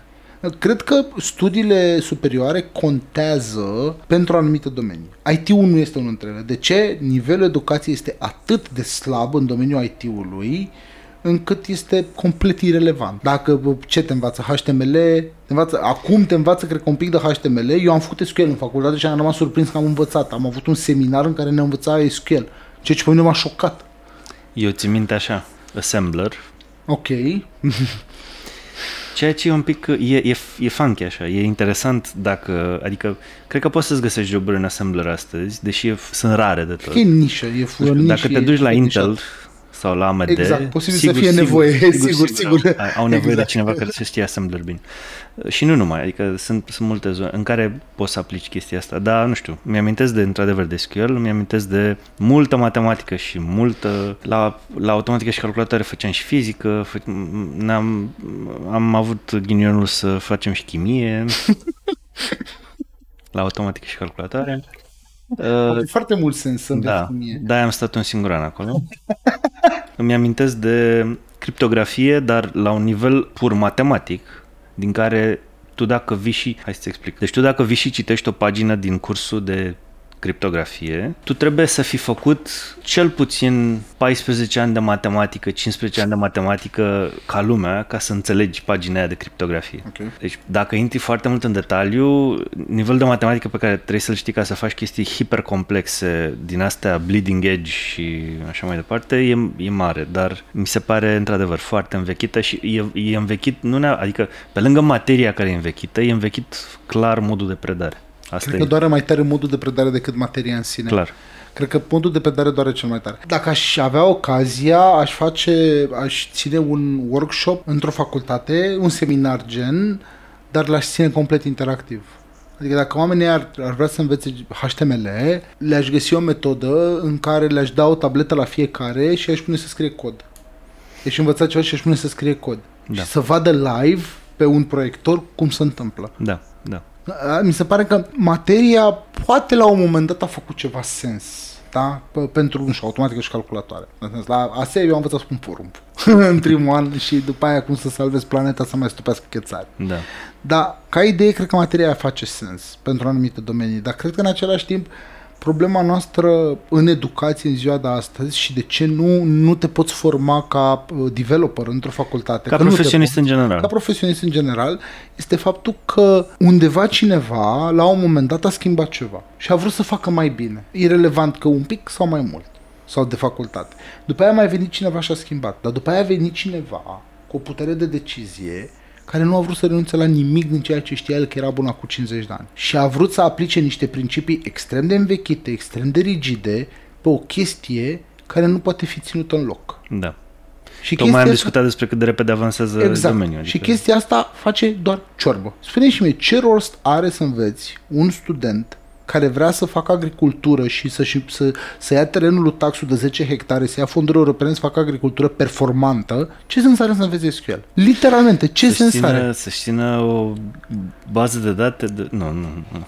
Never mind. Deci a, este, este, eu m-am gândit la treaba asta când eram în facultate. Bă, ăștia mă învață să, să, să fac agricultură și cum să o fac performantă din punct de vedere economic, ceea ce nu mă așteptam să învăț, dar dacă poate că aș mi-aș fi dat interesul, aș fi învățat, dar nu mă pasiona. În același timp, la ce dracu îmi trebuie SQL? De ce să pierd atâtea ore și atâția bani cheltuiți pe sala de curs, pe, pe profesorul ăla care vine, omul ăla și predă acolo și eu, mie, mie nu mă cum zice ăsta, că nu are nicio satisfacție a jobului, știi? Am învățat pe cineva SQL. Bravo, mă, bravo, ai învățat, du-te și pune porumbul acum, știi? Care e treaba? Nu, este sistemul de așa, adică, din punctul meu de vedere, trebuie tu, ca om, să pui osul la treabă extra. Da. N-ai cum altfel să înveți. E irrelevant de domeniu, e irrelevant de funcția pe care vrei să o atingi sau ceva. Am vorbit puțin și de plafonare. De ce crezi că se plafonează oamenii care au ceva experiență și care e secretul să scapi de plafonare în general? Poate unii oameni nu vor să scape de plafonare. Ideea e că, cum am zis și mai devreme, cred că e normal să intervină monotonia și plafonarea la un moment dat. Cred că are un rol esențial în evoluția ta profesională. În schimb, cred că depinde de fiecare. Adică, vrei să înveți? By all means. Dacă ai și o firmă care să te susțină și îți dă de lucruri în mai multe direcții, fă-o și pe asta. Nu cred că este ceva, ca să zic așa, mandatory să, adică niște pași mandatorii pe care trebuie să iei ca să nu te plafonezi. Ideea este că atunci când simți că faci același lucru și devine plictisitor și mai înveți, trebuie să faci ceva. Acel ceva poate fi să schimbi jobul, acel ceva poate să fie să-ți schimbi poziția în cadrul firmei, acea, să te duci să vorbești cu managerul tău, să spui, boss, m-am plictisit. Ne pot face multe chestii, dar cunosc foarte mulți oameni care au decis să se plafoneze și să rămână acolo la un anumit nivel. Sunt fericiți cu banii pe care îi câștigă, cu poziția pe care o au, nu vor bătăi de cap, nu vor evoluție, nu vor poziții, nu vor carieră, vor să-și facă un job de la 9 la 5, De la 6, care se iasă la pensie sau cum? la care se iasă la pensie, exact. Am înțeles. Sau să se mai mute într-o firmă unde fac același lucru și unde nu are nimeni pretenție la ei să le spună, hei, eu trebuie să înveți, tu ești programator, trebuie să înveți Kubernetes. Nu, boss, eu sunt programator, eu codez și atât. Atunci de ce eșuează oamenii în carieră? Adică ai, ai întâlnit cazuri de oameni din IT care, nu știu, au renunțat? Foarte puține, realist vorbind.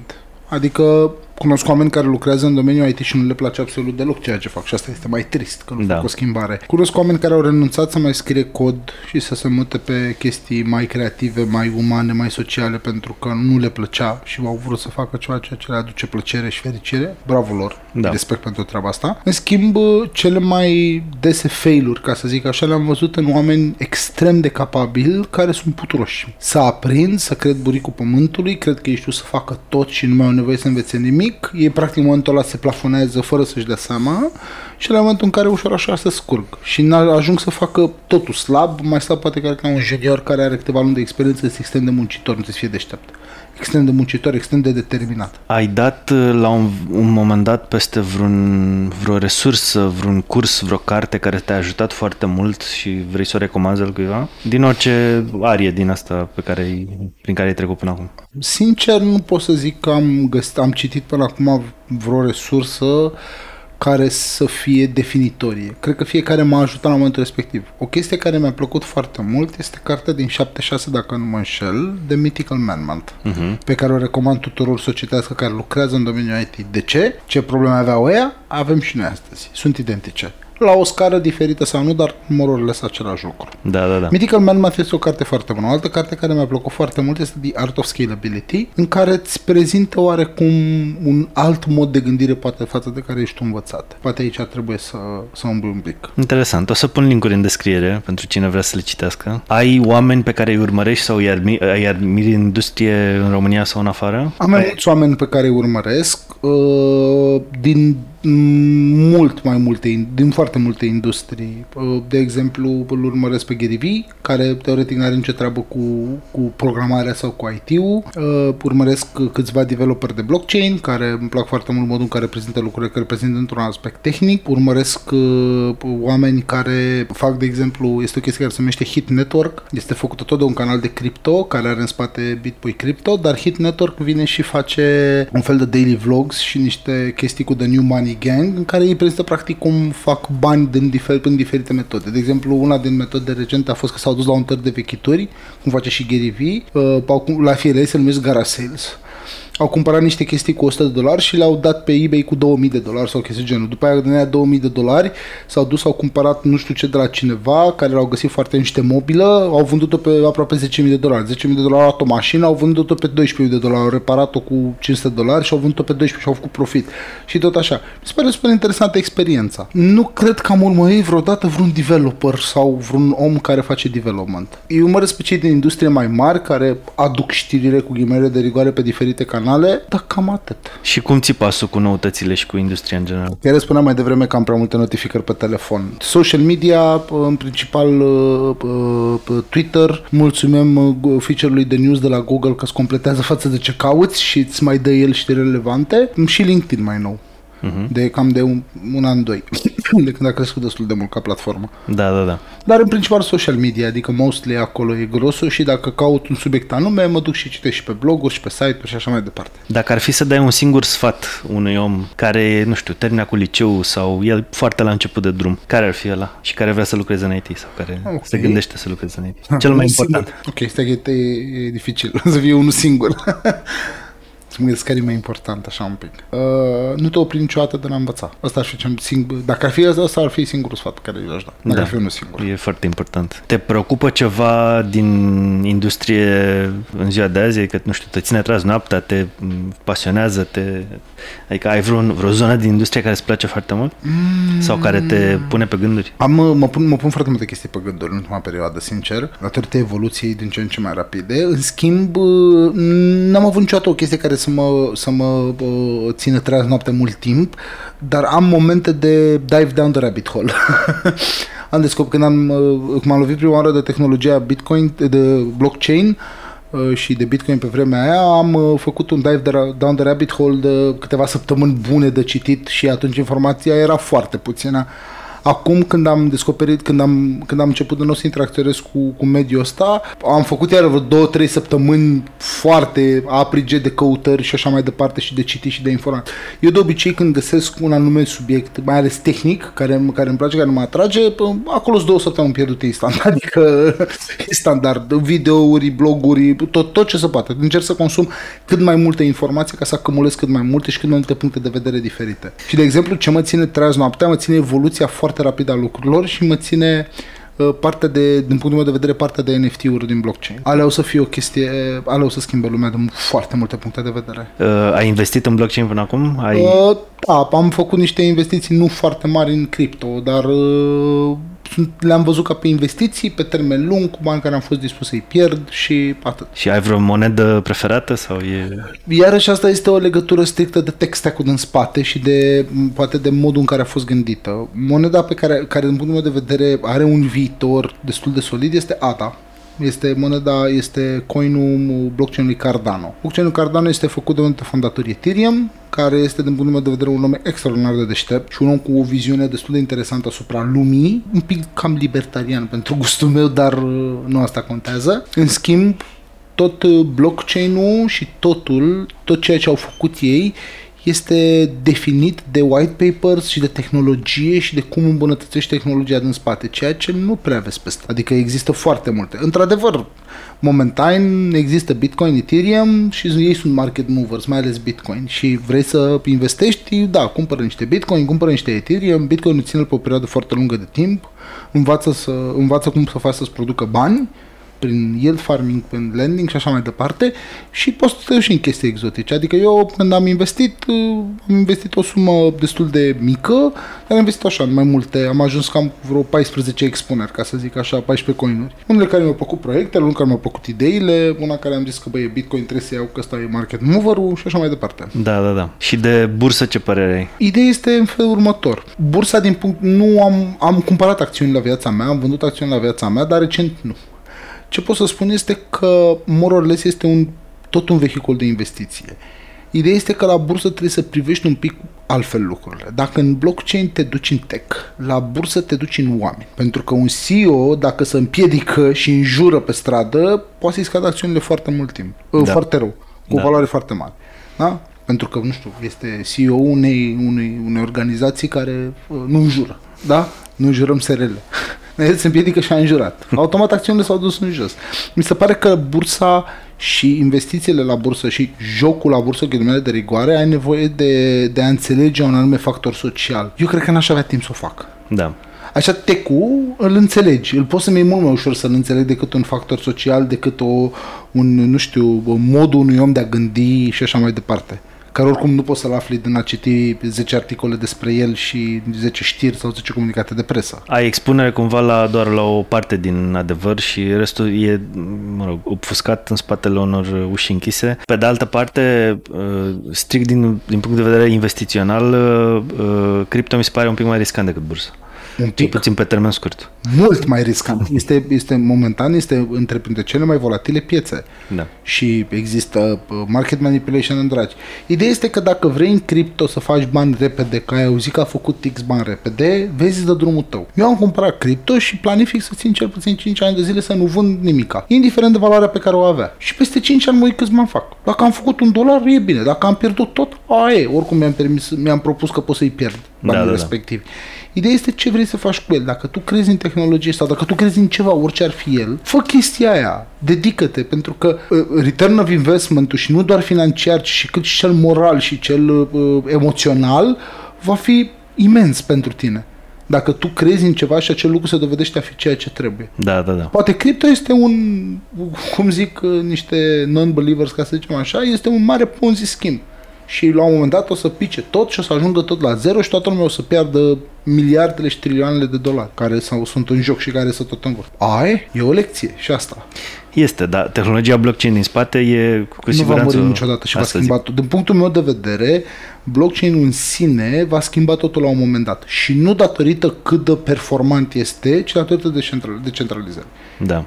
Pentru că ajungem în puncte, ajungem în existența actuală în care un lucru centralizat devine atât de heavy, adică ideea de bază din, din development, dacă e să, să facem breakdown la ultimii 10 ani de zile, exact, monolitul, da? Uh, câte framework-uri mai suportă monoliți în ziua de astăzi? Zero. Poți să mai scrii, poți să scrii un monolit în React? Poți. E total anti-pattern? Da. Toată lumea în ce direcție merge? Chestii mici, componente, componentizare, bucățele mici, fiecare individual blockchain-ul vine și face fix treaba asta, același concept. Da. Împarte totul în toate direcțiile și nimeni nu deține controlul. Motivul din spate pentru care a fost creat blockchain-ul este un motiv pur libertarian și politic, pentru că oamenii nu mai vor controlul statului. E o să existe regulations peste tot în cripto, o să, o să își bage nasul toată lumea acolo, hai să fim serioși, nu o să, da. nu o să putem noi să stăm liniștiți cu bani privați pe un wallet, pe un telefon. Din fericire sau nefericire, depinde cum vezi problema, oamenii care fac legile se mișcă destul de greu și probabil de asta exact. există o inerție și o desincronizare a uh, legilor și regulamentelor față de tehnologie și ce se întâmplă în da. tehnologie. La fel e și cu mașinile care se conduc singure. Da. Tot e o problemă legislativă acolo, adică nu mai e o problemă tehnologică deja. Adică exact. am trecut de punctul în care mai e o problemă tehnologică, e mai degrabă o problemă legislativă. Și în același timp, dacă la mașinile electrice îți înțeleg analogia perfect, pot să-ți adaug un pic și pe partea de, pe partea de cripto. Tu crezi că oamenii care fac legile nu investesc în back, în back channeling și nu există lobby în spate, că omul care nu înțelege cum funcționează politica din ziua de astăzi nu poate să înțeleg, nu, poate să, nu se poate să înțelege niciodată ce se întâmplă niște lucruri într-un anumit fel. Da. Și unde se învârte adevărații bani și unde se învârte adevărata putere. Despre asta vorbim la final de zi. Nu cred că va exista vreodată o chestie care să fie complet descentralizată și unde nimeni să nu-și bage coada și nasul. Nu cred. Vezi China. Lasă că și-au băgat toată coada și tot nasul, adică ea n-au lăsat nimica, ea nu lasă nimica, știi? Dar în același timp nu cred că o țară și o cultură cum, cum promovează statul chinez și ideea asta de a trăi pe social score va fi adoptată totuși în toată lumea sau și toate țările vor recurge la așa ceva. Sunt niște extreme aici, Da, știi? da, da. tot timpul va cădea undeva pe la mijloc. De, is- istoria, a cel puțin în ultimul 150 de ani, ne spune că extremele nu prea merg. În, în păcate. Da, da. Sau din fericire. Și dacă par să meargă din interior, te, sigur te, se Exact. găsește cineva din exterior care să te convine că nu e. Exact, exact, exact. Trebuie să existe, din punctul meu de vedere, trebuie să existe un echilibru, ca și în viața personală, ca peste tot. Trebuie să existe un... La final de zi, uh, toate trebuie să se așeze într-un fel. Nu cred că există un mod full libertarian de a trăi, cum nu există un uh, uh, one thing to rule them all. Tu, uh, de curiozitate, de ce n-ai plecat din România ca să lucrezi din afară? Mm, Din factori personali. Așa. speță familia, uh, pentru că am vrut să fiu, chiar dacă nu ne vedem atât de des și suntem doar la 100 de km distanță, am vrut totuși să fiu la 100 de km distanță și nu la 2500 sau chiar mai rău poate. Da. Și pentru că am avut uh, m, joburi ok aici care mi-au oferit tot ce aveam nevoie, atât financiar cât și profesional. Adică cred că din punct de vedere IT, cel puțin, în, partea, în piața de IT, România e destul de diversificată cât să poți să înveți mai de toate. Nu am, nu am avut motiv, am avut oferte destul de multe, Da. da. inclusiv din, din toată Europa și din, uh, și din alte țări, dar nu, niciuna nu pot să zic că, vai dragă, cât de mult m-a atras și cât de bine a fost și wow, uh, curge, cum era, râuri Lapte de și miere, miere. lapte și miere, râuri de lapte și miere. Ce planuri ai pentru tine și pentru cariera ta în viitor? Unul din targeturile mele este să ajung într-o poziție de top management tehnic. Asta înseamnă o poziție de CTO sau în direcția aia. Nu mă voi opri, adică ăla e targetul și o să trag în continuare în direcția aia. Dacă să pot să fac treaba asta, am nevoie de foarte multă experiență. Am nevoie să fac foarte multe failuri, să învăț din greșelile mele, să nu pot, a, dacă aș primi astăzi o poziție de genul într-o firmă cu 20 de angajați, aș putea să o fac fără probleme fluierând.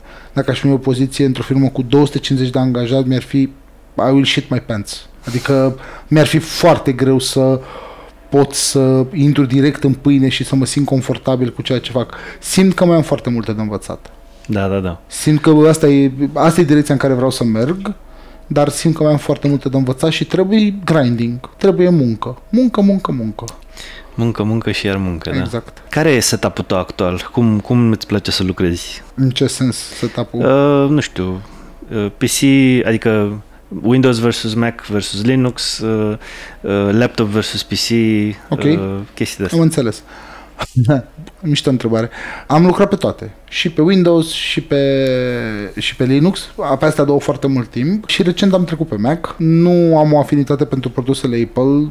Am un telefon de la cu totul și totul alt brand. În schimb pot să spun că macOS și laptopul de 13 de la Mac este cel mai potrivit pentru mine. Am nevoie de un laptop mic, portabil, care mă pot mișca repede și destul de puternic cât să facă multe chestii. Și, într-adevăr, optimizările de UX pe care, cu care macOS a venit de-a lungul anilor, nu recent, de-a lungul anilor, au contat foarte mult și mie îmi fac viața mai ușoară. Recent mi-am luat și un iPad și un pen. E mult mai mișto să desenezi decât să dai cu mouse-ul să te chinui să tragi chestiile astea. Dar în principal eu ca să pot să lucrez, în teorie am nevoie de doar de laptop, după mine. Adică oriunde am laptop și o conexiune la internet, eu în teorie pot să-mi fac toată treaba. Dacă e nevoie să codez, am nevoie de un side screen oricare ar fi el. Deci ai nevoie de un site screen, de fapt. Dacă codez, da. Dacă codez, da. Pentru că uh, altfel, mai mult decât să scriu cod, sar între ferestre și nu e tocmai prietenos, adică nu e eficient. Am lucrat foarte mult timp pe monitoare foarte mari, pe desktop-uri care erau destul de puternice, mai ales când codam hardcore și doar asta făceam 8, 8 9, 10 ore pe zi și acum am un PC destul de performant acasă, care nu mai pornește nici naiba. Unu, nu mai am timp să mă joc și doi, oricum am totul pe laptop și nu am nevoie încă de el. Dar cred că în funcție de ceea ce faci, e posibil să ai, e posibil un laptop să nu fie îndeajuns. În funcție depinde de ceea ce faci. Da. Te-a pus să editezi video și să faci grafică, ia static calculator, că ai, acolo e de muncă, ia niște monitoare serioase, profesionale, care să-ți redea culorile reale, ca să poți să le editezi cum trebuie și așa mai departe. Te-a pus să scrii pe programare, laptopul îți cam ajunge. Și un monitor extern, oricât de mare sau de mic ar fi el. Da, da, da. Depinde foarte mult de ceea ce urmează să faci. Ai vreun uh, citat preferat sau ceva motivațional care te-a inspirat la un moment dat să... și, și ți-a rămas în minte? Bă, nu. n-am, uh, nu, a fost, n-am, nu am găsit încă un lucru care să zică da, ăsta este. Am știut să de la Hagi, ai imediat tragi la poartă. Da. Corect. nu, nu am, nu am găsit până acum să zic o, o chestie care să mă inspire atât de mult. Nu, am, nu m-am lovit de o informație atât de puternică care să mă inspire atât de mult. Da, da, da. Și care să mă rămână. Mă fi lovit de câteva interesante de-a lungul anilor, dar n-am, nu țin minte niciuna acum. Dacă vrea cineva să te contacteze, să lase comentariu în video ăsta și dai tu reply sau să, nu știu, te caute pe LinkedIn, pe, pe, pe LinkedIn, pe blog, pe mihaitau.com, e, nu e mult scris acolo, sunt câteva articole, din păcate chiar acum uitându-mă cu tine am văzut că nu mai scris în aprilie și m-a șocat un pic. Uh, Pe LinkedIn, pe mihaitau.com, teoretic răspund pe toate rețelele sociale unde am cont, une, pe unele mai des, pe unele mai rar, dar mm, e super ok oriunde. Bun. Și o să mă uit și pe comentariile de pe YouTube, fără probleme. ok. Da. Mulțumesc mult, Mihai, mi-a făcut mare plăcere și scuze că te-am ținut așa târziu. E super ok și plăcerea e de partea mea, stai liniștit. Și te mai aștept la un episod mai încolo, peste câteva luni. Uh, Poate să mai strâng întrebări între timp pentru tine. Poate intrăm și în chestii mai tehnice și mai uh, uh, în detaliu, eventual, în, uh, în următorul episod, în funcție de și de ce își dorește publicul. Cu mare drag oricând. Bine, mersi mult! Cu plăcere. Cam atât pentru astăzi. Sper că ți-a fost de folos acest podcast.